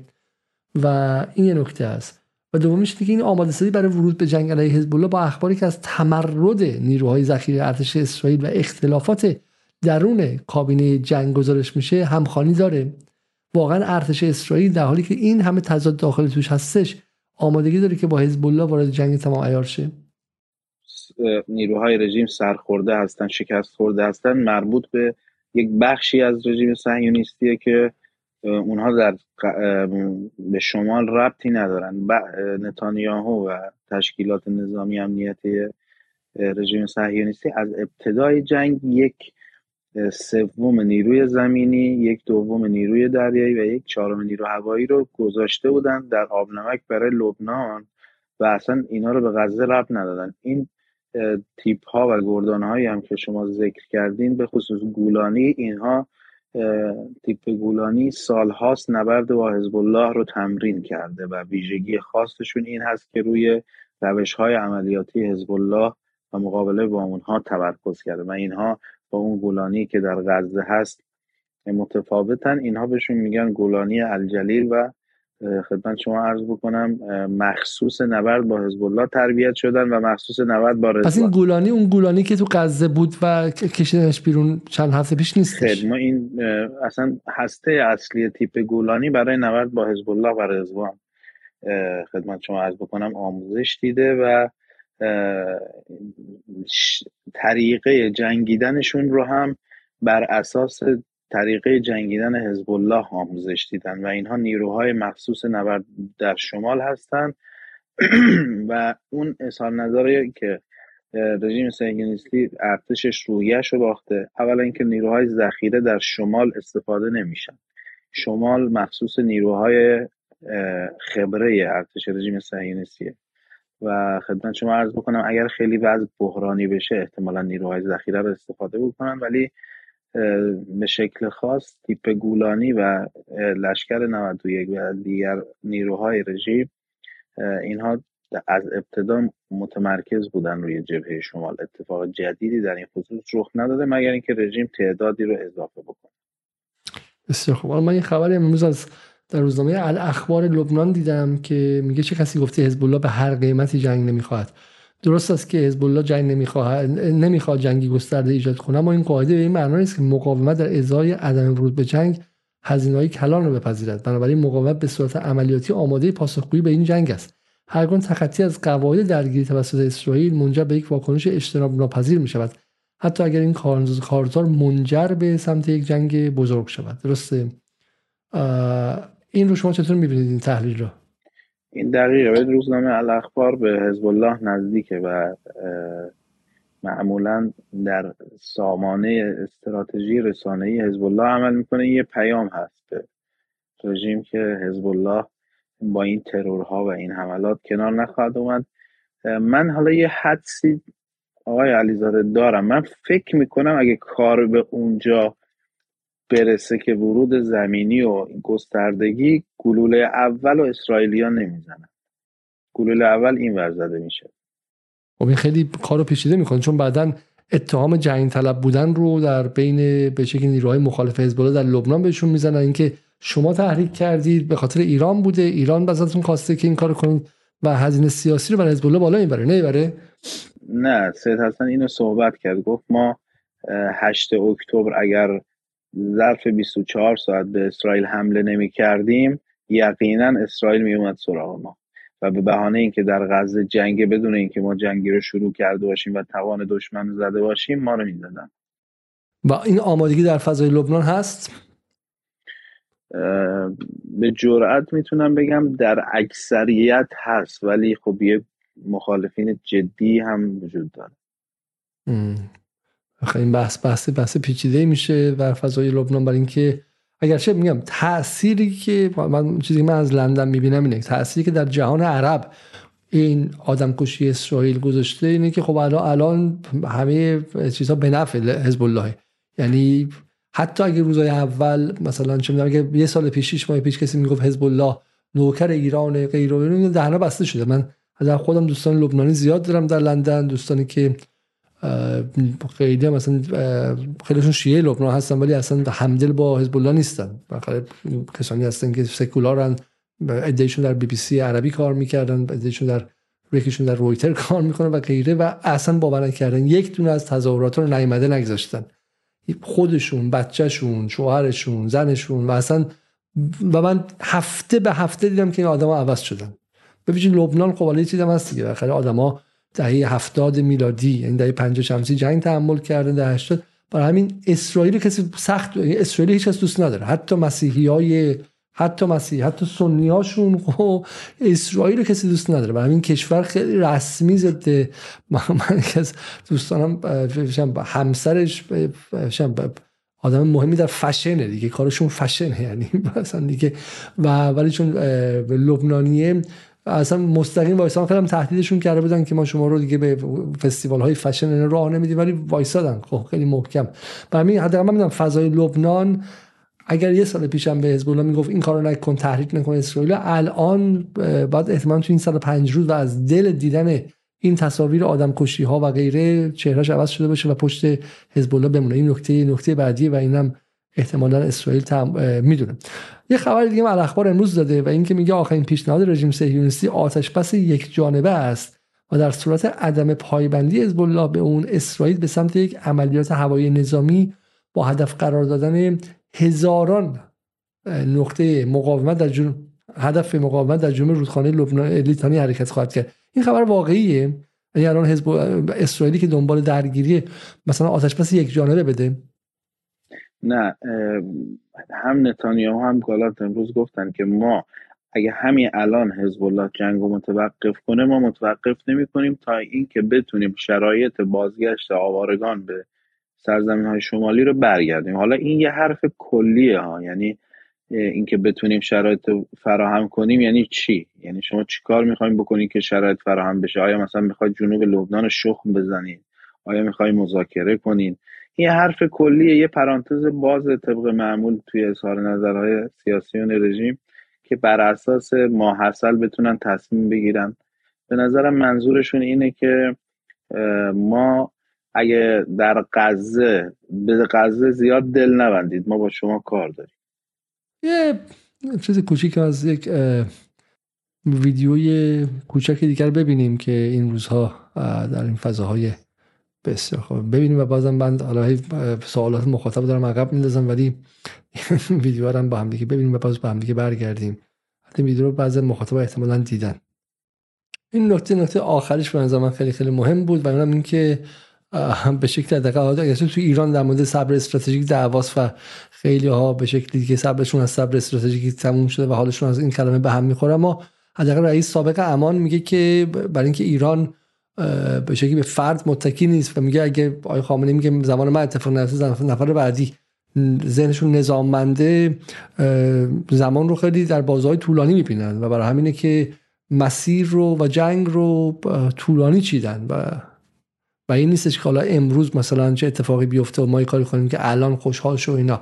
برایشون مهم نیست که امشب ایران اینترنشنال چی میگه و مثلا حالشون رو می‌گیره و الان بچه‌ای که مثلا طرفدار مقاومتن تو توییتر بس طرف کنده باشن. برای اینکه اون نگاهش نگاه مثلا 50 سال آینده است 40 سال آینده است و و افق بلند تاریخ رو می‌بینه و از این نظر محاسباتش رو هم اینجوری انجام میده. خب بریم سر بریم سر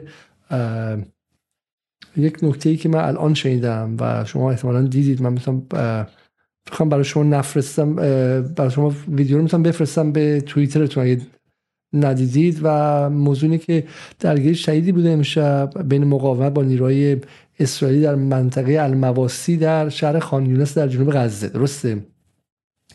و گفته میشه که هلیکوپترهای متعددی دارن جنازه اعضای IOF رو خب، اسرائیلی نمی‌دونم آره مخفف آی او اف با آی دی اف فرقش چیه؟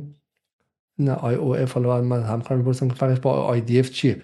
و دارن سربازان اسرائیلی رو می‌برن و به نظر میاد که گفته میشه گفته میشه که تلفات بی سابقه ارتش اسرائیل در خان یونس و های قسام تصاویری منتشر کردن از هدف قرار دادن نیرو و خودروهای زرهی دشمن و هایی که اشغالگران در اطراف غزه در داخلش پناه گرفتن. خب، و رسانه های اسرائیلی گفتن که امشب سیاه ترین شب در این 105 روز برای ارتش اسرائیل بود شما چیزی شنیده های پاک؟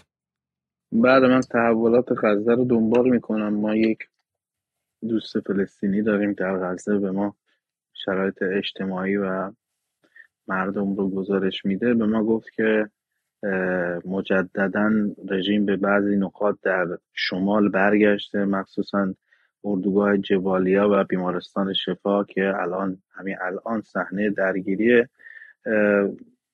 این بازگشت مجدد به نقاطی در غزه فکر می‌کنم زور آخر رژیم در این مرحله یعنی ورود زمینی این شکلی در غزه باشه که یک دستاوردی داشته باشد احتمالا سیگنال هایی رو شاید در خصوص اسرا یا یه دستاوردی دریافت کرده که این هزینه بازگشت به شما رو به خودشون متحمل کرد. این نکته نکته نکته مهمیه. بریم سراغ سوالات مخاطبان و یواش یواش هم دیگه برنامه رو می‌خوایم تموم کنیم و من چند تا از این سوالات رو خیلی سریع بیارم روی صفحه و بدون هر گونه سانسوری بذارم شما و آ بحث بحث بسیار بسیار مهم در مورد ترور رو ما از دست دادیم. ما پاک و IOF هم خانم نصرالدین میگن که اسرائیلی Offensive Forces این نیروهای تهاجمی اسرائیل. خب با اسرائیل Defense Force که نیروهای دفاعی بهشون میگن متفاوته. آی دی و آی او اف خب بریم سر ترور اصلا و با سوالات هم خیلی سوالات فراوانی است. از این سوال که چرا های روسی موقع ترور خاموش بودش؟ خب تا سوالات بسیاری دیگری که هست و تا اینجا حفاظ اطلاعات مقاومت خیلی کارآمد نبود و شهدای عزیزی از دست دادیم. های تدابیری اتخاذ شده یا خیر یا مثلا من تو این برنامه قبلی تکی از صحبت آیه معصومی زاره رو آوردم توی 23 اکتبر اول آبان که اونجا میگه که ما باید به شدت روتین ها رو عوض کنیم و حالا آیه مسئول زاره فرمانده عملیات هم نیست روزنامه نگار و محقق و یک نویسنده است و پژوهشگره پژوهشگر داره میگه باید روتین ها رو عوض کنیم. فرمانده میدان چطور متوجه نشده؟ یا اینکه نه یا اینکه کاری که اونا کردن کار فوق العاده ای بوده. یه چند دقیقه در ترور هم صحبت کنیم تا اینکه بحث جمع بندی کنیم سوالا موج من سریع بگم که بریم سراغ سوالا چون گوشیم داره فکر خاموش میشه. خدمت شما عرض کنم که موج ترورها با ترور سید رزی به حالت جدی رسید و این مرحله از تزعید با ما شروع شد. بعد از اون ترور شهید سالال آروری رو داشتیم. بعد از اون ترور شهید وسام حسن طویل رو داشتیم. ترور شهید ابو تقوا در عراق رو داشتیم. ترور سه ترور در لبنان داشتیم. بعد دوباره موج ترور جدید شروع شد. این تخصص رژیمه. جاهایی که گیر میفته میاد توی برتری توی توی بخشی که توش برتری داره. خدمت شما عرض بکنم ورود می‌کنه. من ترور پریروز رو بیشتر از اینکه ترور اسرائیلی ببینم ترور امریکایی ها می‌بینم و اسرائیلی ها فقط اجرا کننده بودن. اینکه روتین ها چرا عوض نشده من به جرات میگم روتین ها ممکنه عوض شده باشه. نیروهای مسلح ما و نیروهای مقاومت آدم های کم تجربه و بی احتیاطی نیستن. دشمن به یه مقدار زیادی تواناییش رو متمرکز کرده به ضربه زدن در این بخش به ما و خب چون مهارت داره می‌تونه محقق کنه. خب یک سری ضعف های امنیتی هم در کشورهای میزبان عمدتا وجود داره که خب دیگه دست توان ما خارجه. یعنی مثلا ما ضعف امنیتی کشور سوریه رو چجوری می‌تونیم جبران بکنیم؟ یا مثلا حالا این بحث خودش طولانی هست اما این نیست که فرماندهان ما رزمندگان ما بی احتیاط باشن یا روتین ها رو عوض نکرده باشن یا ندونن در حال جنگن دشمن تواناییش که بسیار در این زمینه بالا هست رو متمرکز کرده و ترور سید رضی خب شخصیت آقا سید من شب شهادت ایشون فکر می‌کنم با شما live رفتیم. شخصیت آقای سید رضی موسوی یک شخصیت به جرأت بی‌بدیله و خیلی سخت هست که الان بشاید گفت می‌شود جایگزینی برای ایشان آورد یا نه. امیدوارم که این اتفاق بیفته. البته تشکیلات سپاه پاسدار من نیروی قدس یک تشکیلات پویا آقای علیزاده. یعنی حالا شاید طول بکشه یک کسی سید رزی بشه ولی سید رزی میشه. خود این آدم با تجربه ای که داشت با کارهایی که انجام داده بود یک آدم کم نظیر بود یک ضربه ای بود که دشمن واقعا فکر می‌کنم خیلی به خودش جرأت داد این اتفاق انجام داد.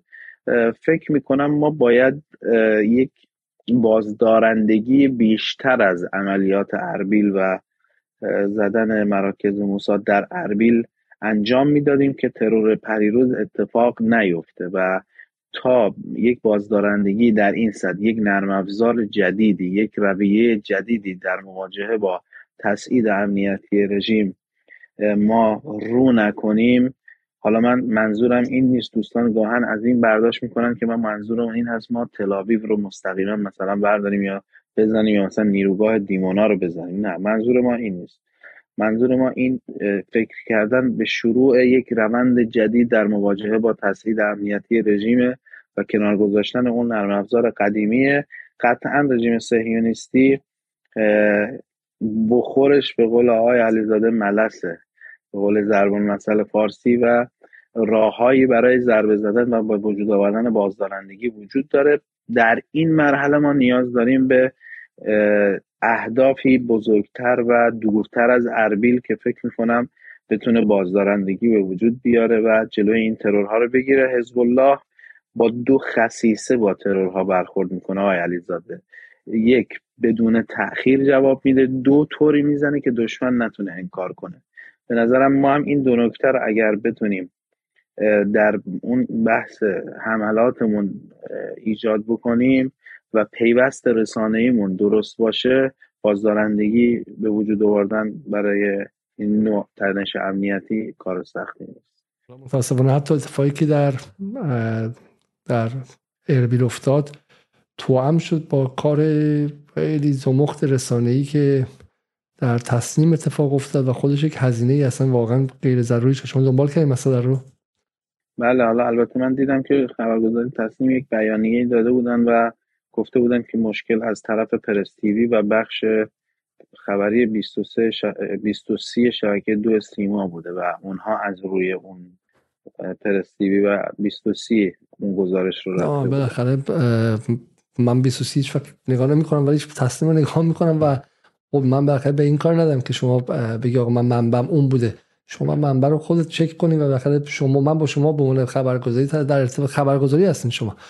ولی حالا میگم اون چیزای جوری که اتفاق میفته واقعا دیگه باعث میشه مخاطب و افکار عمومی گیت شه که آقا بالاخره زدی نزدی و غیره. و همین بعض این مدت که انتقام سختی هم مثلا گرفته نشد. یک پاسخی هم که در اربیل داده شد اولا معلوم نبود که این مجید رضایی کی هستش.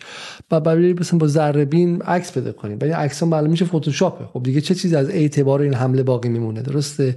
و من میگم من این فیلمم نشون میدم که رئیس سابق امان میگه که نگاه ایران نگاه دراز مدتیه. من متوجه هستم که هم فرماندهان و هم به شکلی محور مقاومت زیر فشاری که به افکار عمومی که بگه آقا در سطح تاکتیکی و در سطح کوتاه مدت هم احساس ضعف و شکست نکنید نکنید که ما نمی‌زنیم. درسته؟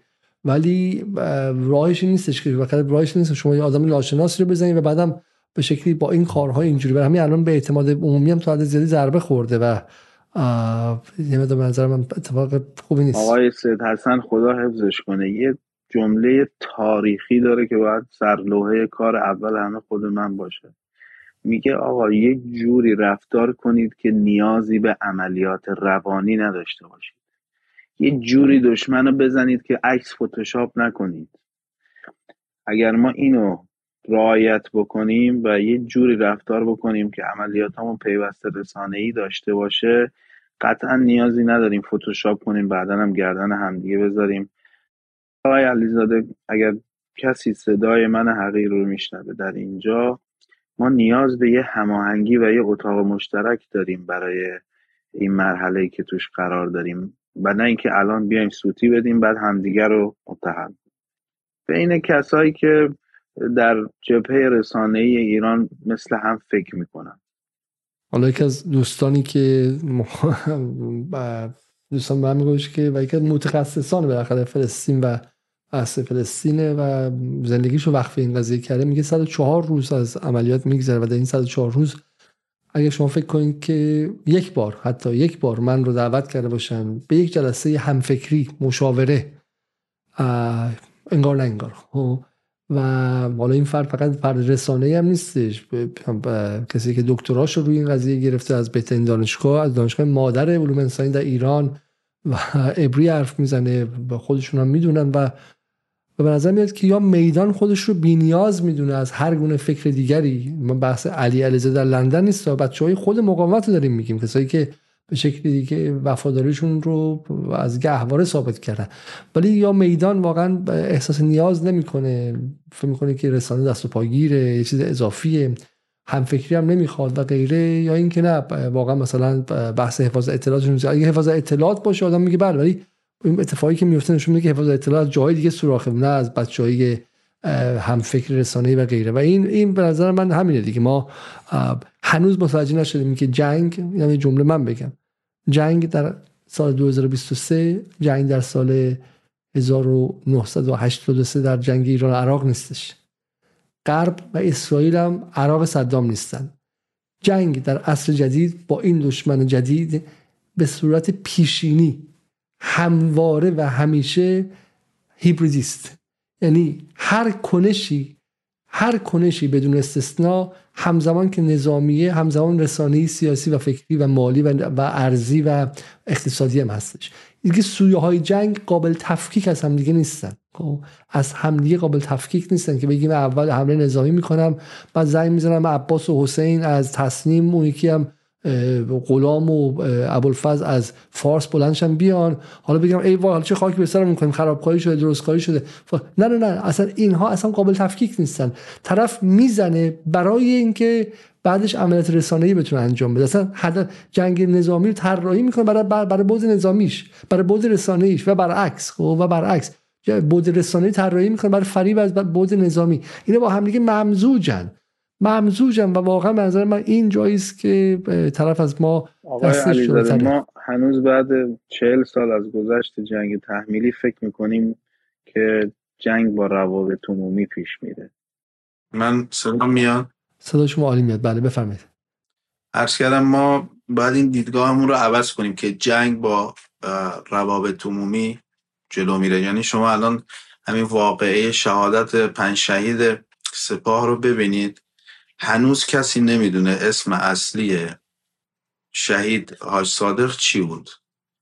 روابط عمومی سپاه زده صادق ببخشید زده حجت الله امیدوار. روابط پست رای نیروی قدس سپاه زده صادق امیدزاده یوسف امیدزاده. بعد اصلا یه بلبشوی عجیب غریبیه که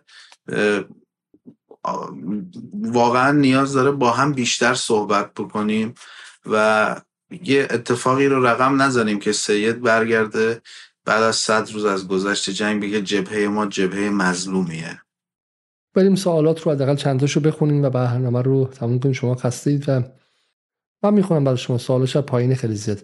میگه زنده باشه های پاک چرا ایمنی رو کمتر رعایت می‌کنید خیلی وقت کلاه به سر نداری و ما رو نگران می‌کنید آیا دلخوشی دارید که دوستان دستشون برای حمایت شما رو ماشه است. انشالله به زودی پیروزیم. و این سوالی که حالا چند نفر دیگه هم شبیه این رو من کلاه نمی‌ذارم در صحنه‌ای که کلاه ندارم یه دفعه بمباران میشه واقعا نمی‌رسم و حقیقتش بخواد تحمل کلاه در طول اون مدتی که ما اونجا هستیم واقعا سخته برام. آیا ارتش لبنان به حزب الله کمک خواهد کرد در صورت یک جنگ تمام عیار؟ خیر. خیر. خیر. واقعا یعنی ارتش لبنان وای میسه که به کشور لبنان حمله کنه اسرائیل وارد خاکش بشه و حمله زمینی کنه و اون بغل ما میسته 2006 دیدیم دیگه. ارتش لبنان آقای علیزاده بیشتر نقش یه پلیس داخلی رو داره و بیشتر یک نیرویی در تعیین معادلات داخلیه و بروز خارجی نداره و شما می‌بینید 105 روز گذشت 106 روز گذشته یک گلوله شلیک نکرده و 39 بار تا حالا مقرها ایسبازرسی ها و پادگان های ارتش لبنان توسط رژیم بمباران شده.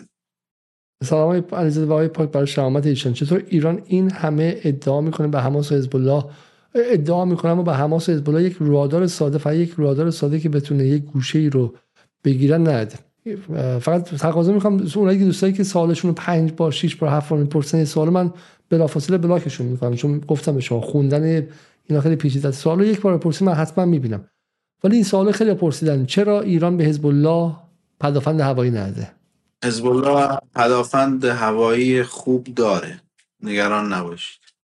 خب استفاده نکرد. این همه حملاتی که داره میشه. برای اینکه عرض کردم اون برای روز مبادا. اینجا انقدر عمق درگیری و سقف درگیری کمه. شما اگه اون برگه پدافند هوایی رو رو کنی ممکنه تو روز مبادا دیگه نداشته باشیش. نکته مهمی. دکتر سعید میگه اصلا کاری به شنود نداره برادر من اگه فرماندهان زیرزمین جلساتشون رو برقرار کنن خیلی از این ترور موفق نمیشه. آیا نمی‌شد اون پنج پاسدار از ساختمان قرار ساختمان قرار جلسه نذارن؟ حالا من من دیگه نمی‌دونم واقعا زیر زمین و غیر زیر زمین رو آیا شما می‌تونستید سوال خیلی دیگه هم که تکرار میشه اینه که چرا سامانه های روسی موقع ترور خاموش؟ روسیه در تفاهم با رژیم صهیونیستی هست در سوریه و حملات رژیم اکثریتش به نیروهای روسیه اعلام می شود که در دایره اون حمله نباشند و پدافند روسی برای روسیه است برای سوریه نیست. تعداد شهدای حزب الله تا امروز چند نفر شده؟ بیش از 210 شهید. آیا این روند شتابناک ترورها نشان از درس های اطلاعاتی وسیع در محور مقاومت داره؟ چون نخبه های جدی نه توانایی بالای دشمن در این زمینه. یه سوالی که خیلی پرسیدن شما مقصرم خودت خود تحریک کردی. آیا توان می‌پرسه این سوالو میگه سرداران رو زدن شما رو نمی‌زنن. بعد دوباره آقای مرتزا ایزانلو میگه فرمانده ما رو دستور رو می‌زنن بعد شما رو نمی‌زنن.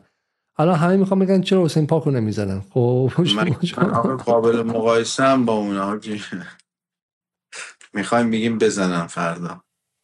آقا فردا بزنیم.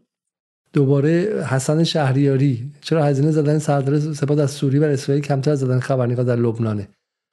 ببینید خب نیروی نظامی ما نیروی نظامیه و در حال جنگیدن با دشمن هر چقدر شما نیروی نظامی ما در سوریه مثلا بشینه تو دفترش قهوه بخوره خدمت شما عرض بکنم امریکایی ها و اسرائیلی ها حضور اون رو در سوریه برای مقابله با خودشون می‌بینن.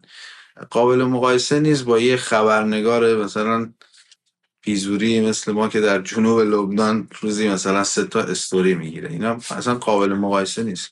بذار من جوابشون رو بدم. جوابشون خیلی ساده است. که بحث هزینه و فایده است. ایشون نگفتن که هزینه زدن خبرنگار خب از نظر افکار عمومی اگه مثلا ده امتیاز باشه ولی فایدهش آخه یه امتیازه. خب این خبرنگار با این خبرنگار جایگزین میشه. چه کار داره؟ به سید رضی مثلا معاون اطلاعاتی قانی چون اونجا اگه هزینه هم بدی برای افکار عمومی ولی فایدهش اینه که بالاخره ضربه جدی نظامی زدی. برای همینه که سوال خیلی سوال عجیبیه.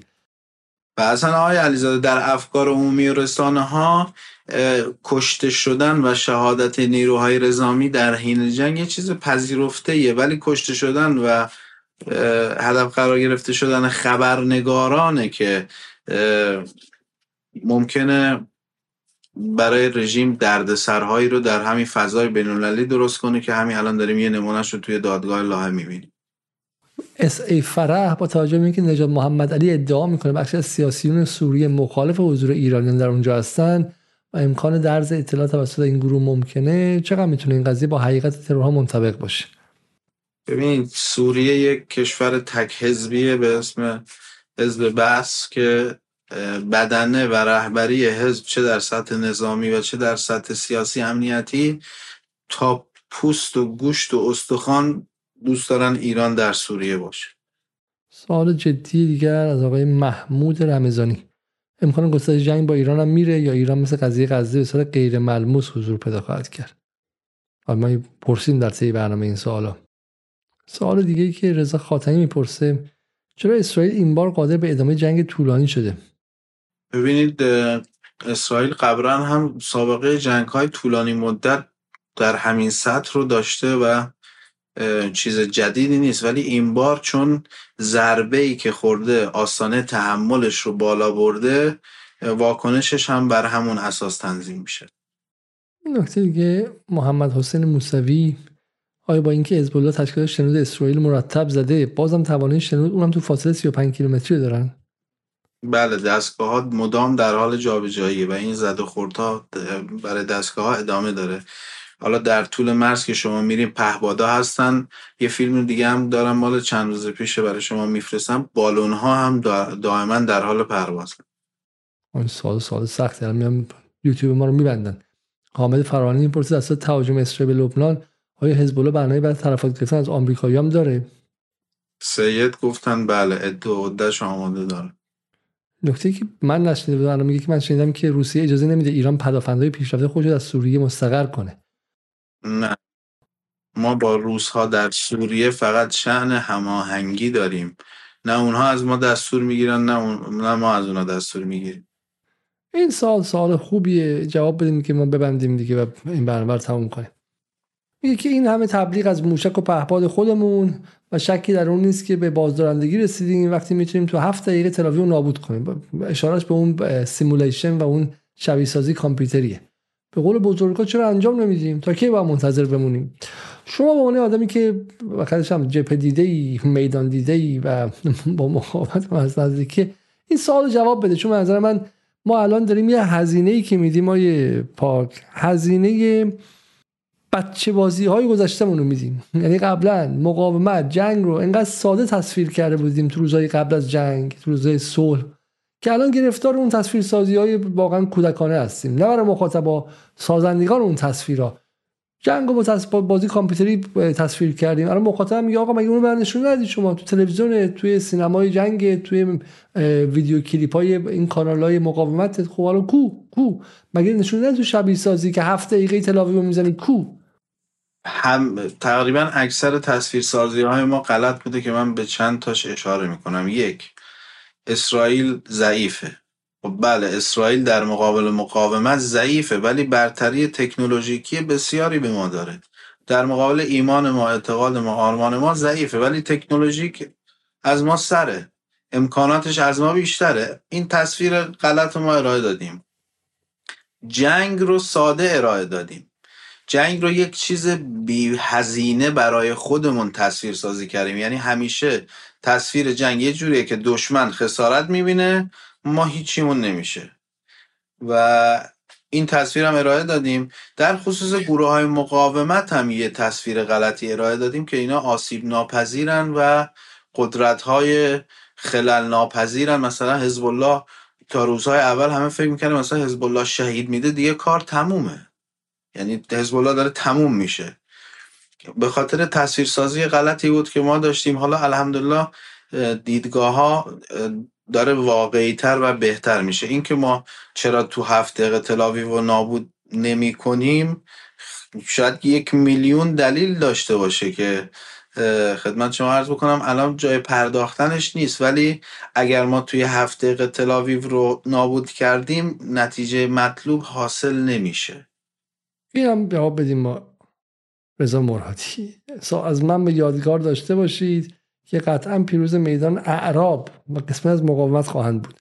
ولی ایران فقط هزینه خواهد و آب پاکی در نهایت روی ایران خواهد باشید ما فقط ایثار می‌کنیم. چه این تصویری درست آیه؟ ببینید اصلا این فضا آقای علیزاده فقط تو ایران متاسفانه اینجوری و نه در طول نورد طوفان لغزا این تقسیم بندی ها کلا کنار رفته. عرب ایرانی نمی‌دونم شیعه سنی. بعضا دشمن میاد تحریک می‌کنه جاهایی رو ایاتون باشه اون اول طوفان الاقصا ویدئوی آقای زیاد نخاله در خصوص اینکه در جهاد اسلامی همه باید سنی باشن. یا مثلا در حزب الله سید حسن گفت ما همه باید شیعه باشن. ولی اصلا والله توی منطقه انقدر الان پیچیدگی وجود داره کسی به عرب و عجم و که مثلا فردا روز ایران ببره اون ببازه دشمن و قشر خاکستری در منطقه ما رو همه یه جبهه می‌بینن. الان چیزی به عنوان جبهه مقاومت مفهومی والاتر از بقیه مفاهیم درست کرده. یعنی الان جبهه مقاومت روی زبون های نه ایران نه عراق نه لبنان. همه میگن مقاومت. من فکر می‌کنم که این بحث ها تموم شد و بریم سراغ روزی که ادامه بحث رو بدیم. فردا شب برنامه هستش که با خانم نصرآبادی من فقط یه نکته بگم. من چون گفتم من خیلی ماشینی از بالا شروع کنم به خوندن همزمان کنم با پاک گوش می‌کنم همزمان دارم دور نگاه می‌کنم کامنت رو نگاه می‌کنم. حتی اسم رو نمی‌بینم. وقتی می‌بینم سه بار تکرار شو بدون اینکه حتی اسم شما رو ببینم بلاک رو انجام میدم. این تهدید نیستش. و ببینم سوالی هم خوبه همونجا برمیدارم میارم غیره. به من به عنوان کسی که حالا یک دوستان میگه که از این برنامه‌ای که داره انجام میشه 14 نفر ادارهش می‌کنم. من اینجا یه نفرم. خب این تو اداره کردن و اپریت کردن اینجا. علتش هم تو انگلیس. بخوام یه نفر دیگه اضافه کنیم اینجا حقوقا خیلی متفاوته و اصلا توانش نداریم. برای همین به من رحم داشته باشید و اینها رو نکنید من واقعا نمی‌خوام شما رو بلاک کنم یا چیز دیگه ولی خوندن سخت میشه و من دوستم این سوالات بتونه راه دو طرفه بین شما و مهمان ها باشه. آیه پاک اگر حرف پایانی دارید بزنید وگرنه بریم که فردا شما باز برید توی جنوب لبنان و روز سختی دارید و امیدوارم که حالا بتونیم از منطقه با شما صحبت کنیم. ممنونم. فرصت خیلی خوبی بود و خدا قوت به شما. امیدوارم که برای بینندگان شما مفید بده باشی. بسیار ممنون از شما. شب شما بخیر و از مخاطبانم می‌خوام که قبل از رفتن برنامه رو لایک کنن و و همینطورم خب من به آقای پاک اولا خدافزی کنم. قبل از رفتن تقاضا می‌کنم که برنامه رو لایک کنید و برنامه فراشان برنامه مهمی است و یک خواهش دیگه هم دارم که ما به زودی احتمالا با می‌خوایم وارد برنامه انتخابات شیم. کمک کنید که ما برای برنامه انتخابات بتونیم که ایده داشته باشیم و اگر خودتون هم دستی در آتش دارین و حرفی دارید به ما کمک کنید برای ما بنویسید ایمیل بزنید و اینکه شاید بتونیم که در space ها و غیره از مخاطبانم کمک بگیریم که اونها رو هم به میدون بیاریم و برنامه ها رو با همدیگه اداره کنیم. شب بخیر و تا برنامه فردا شب با خانم نصرآبادی و تاها زینالی. خدا نگهدار.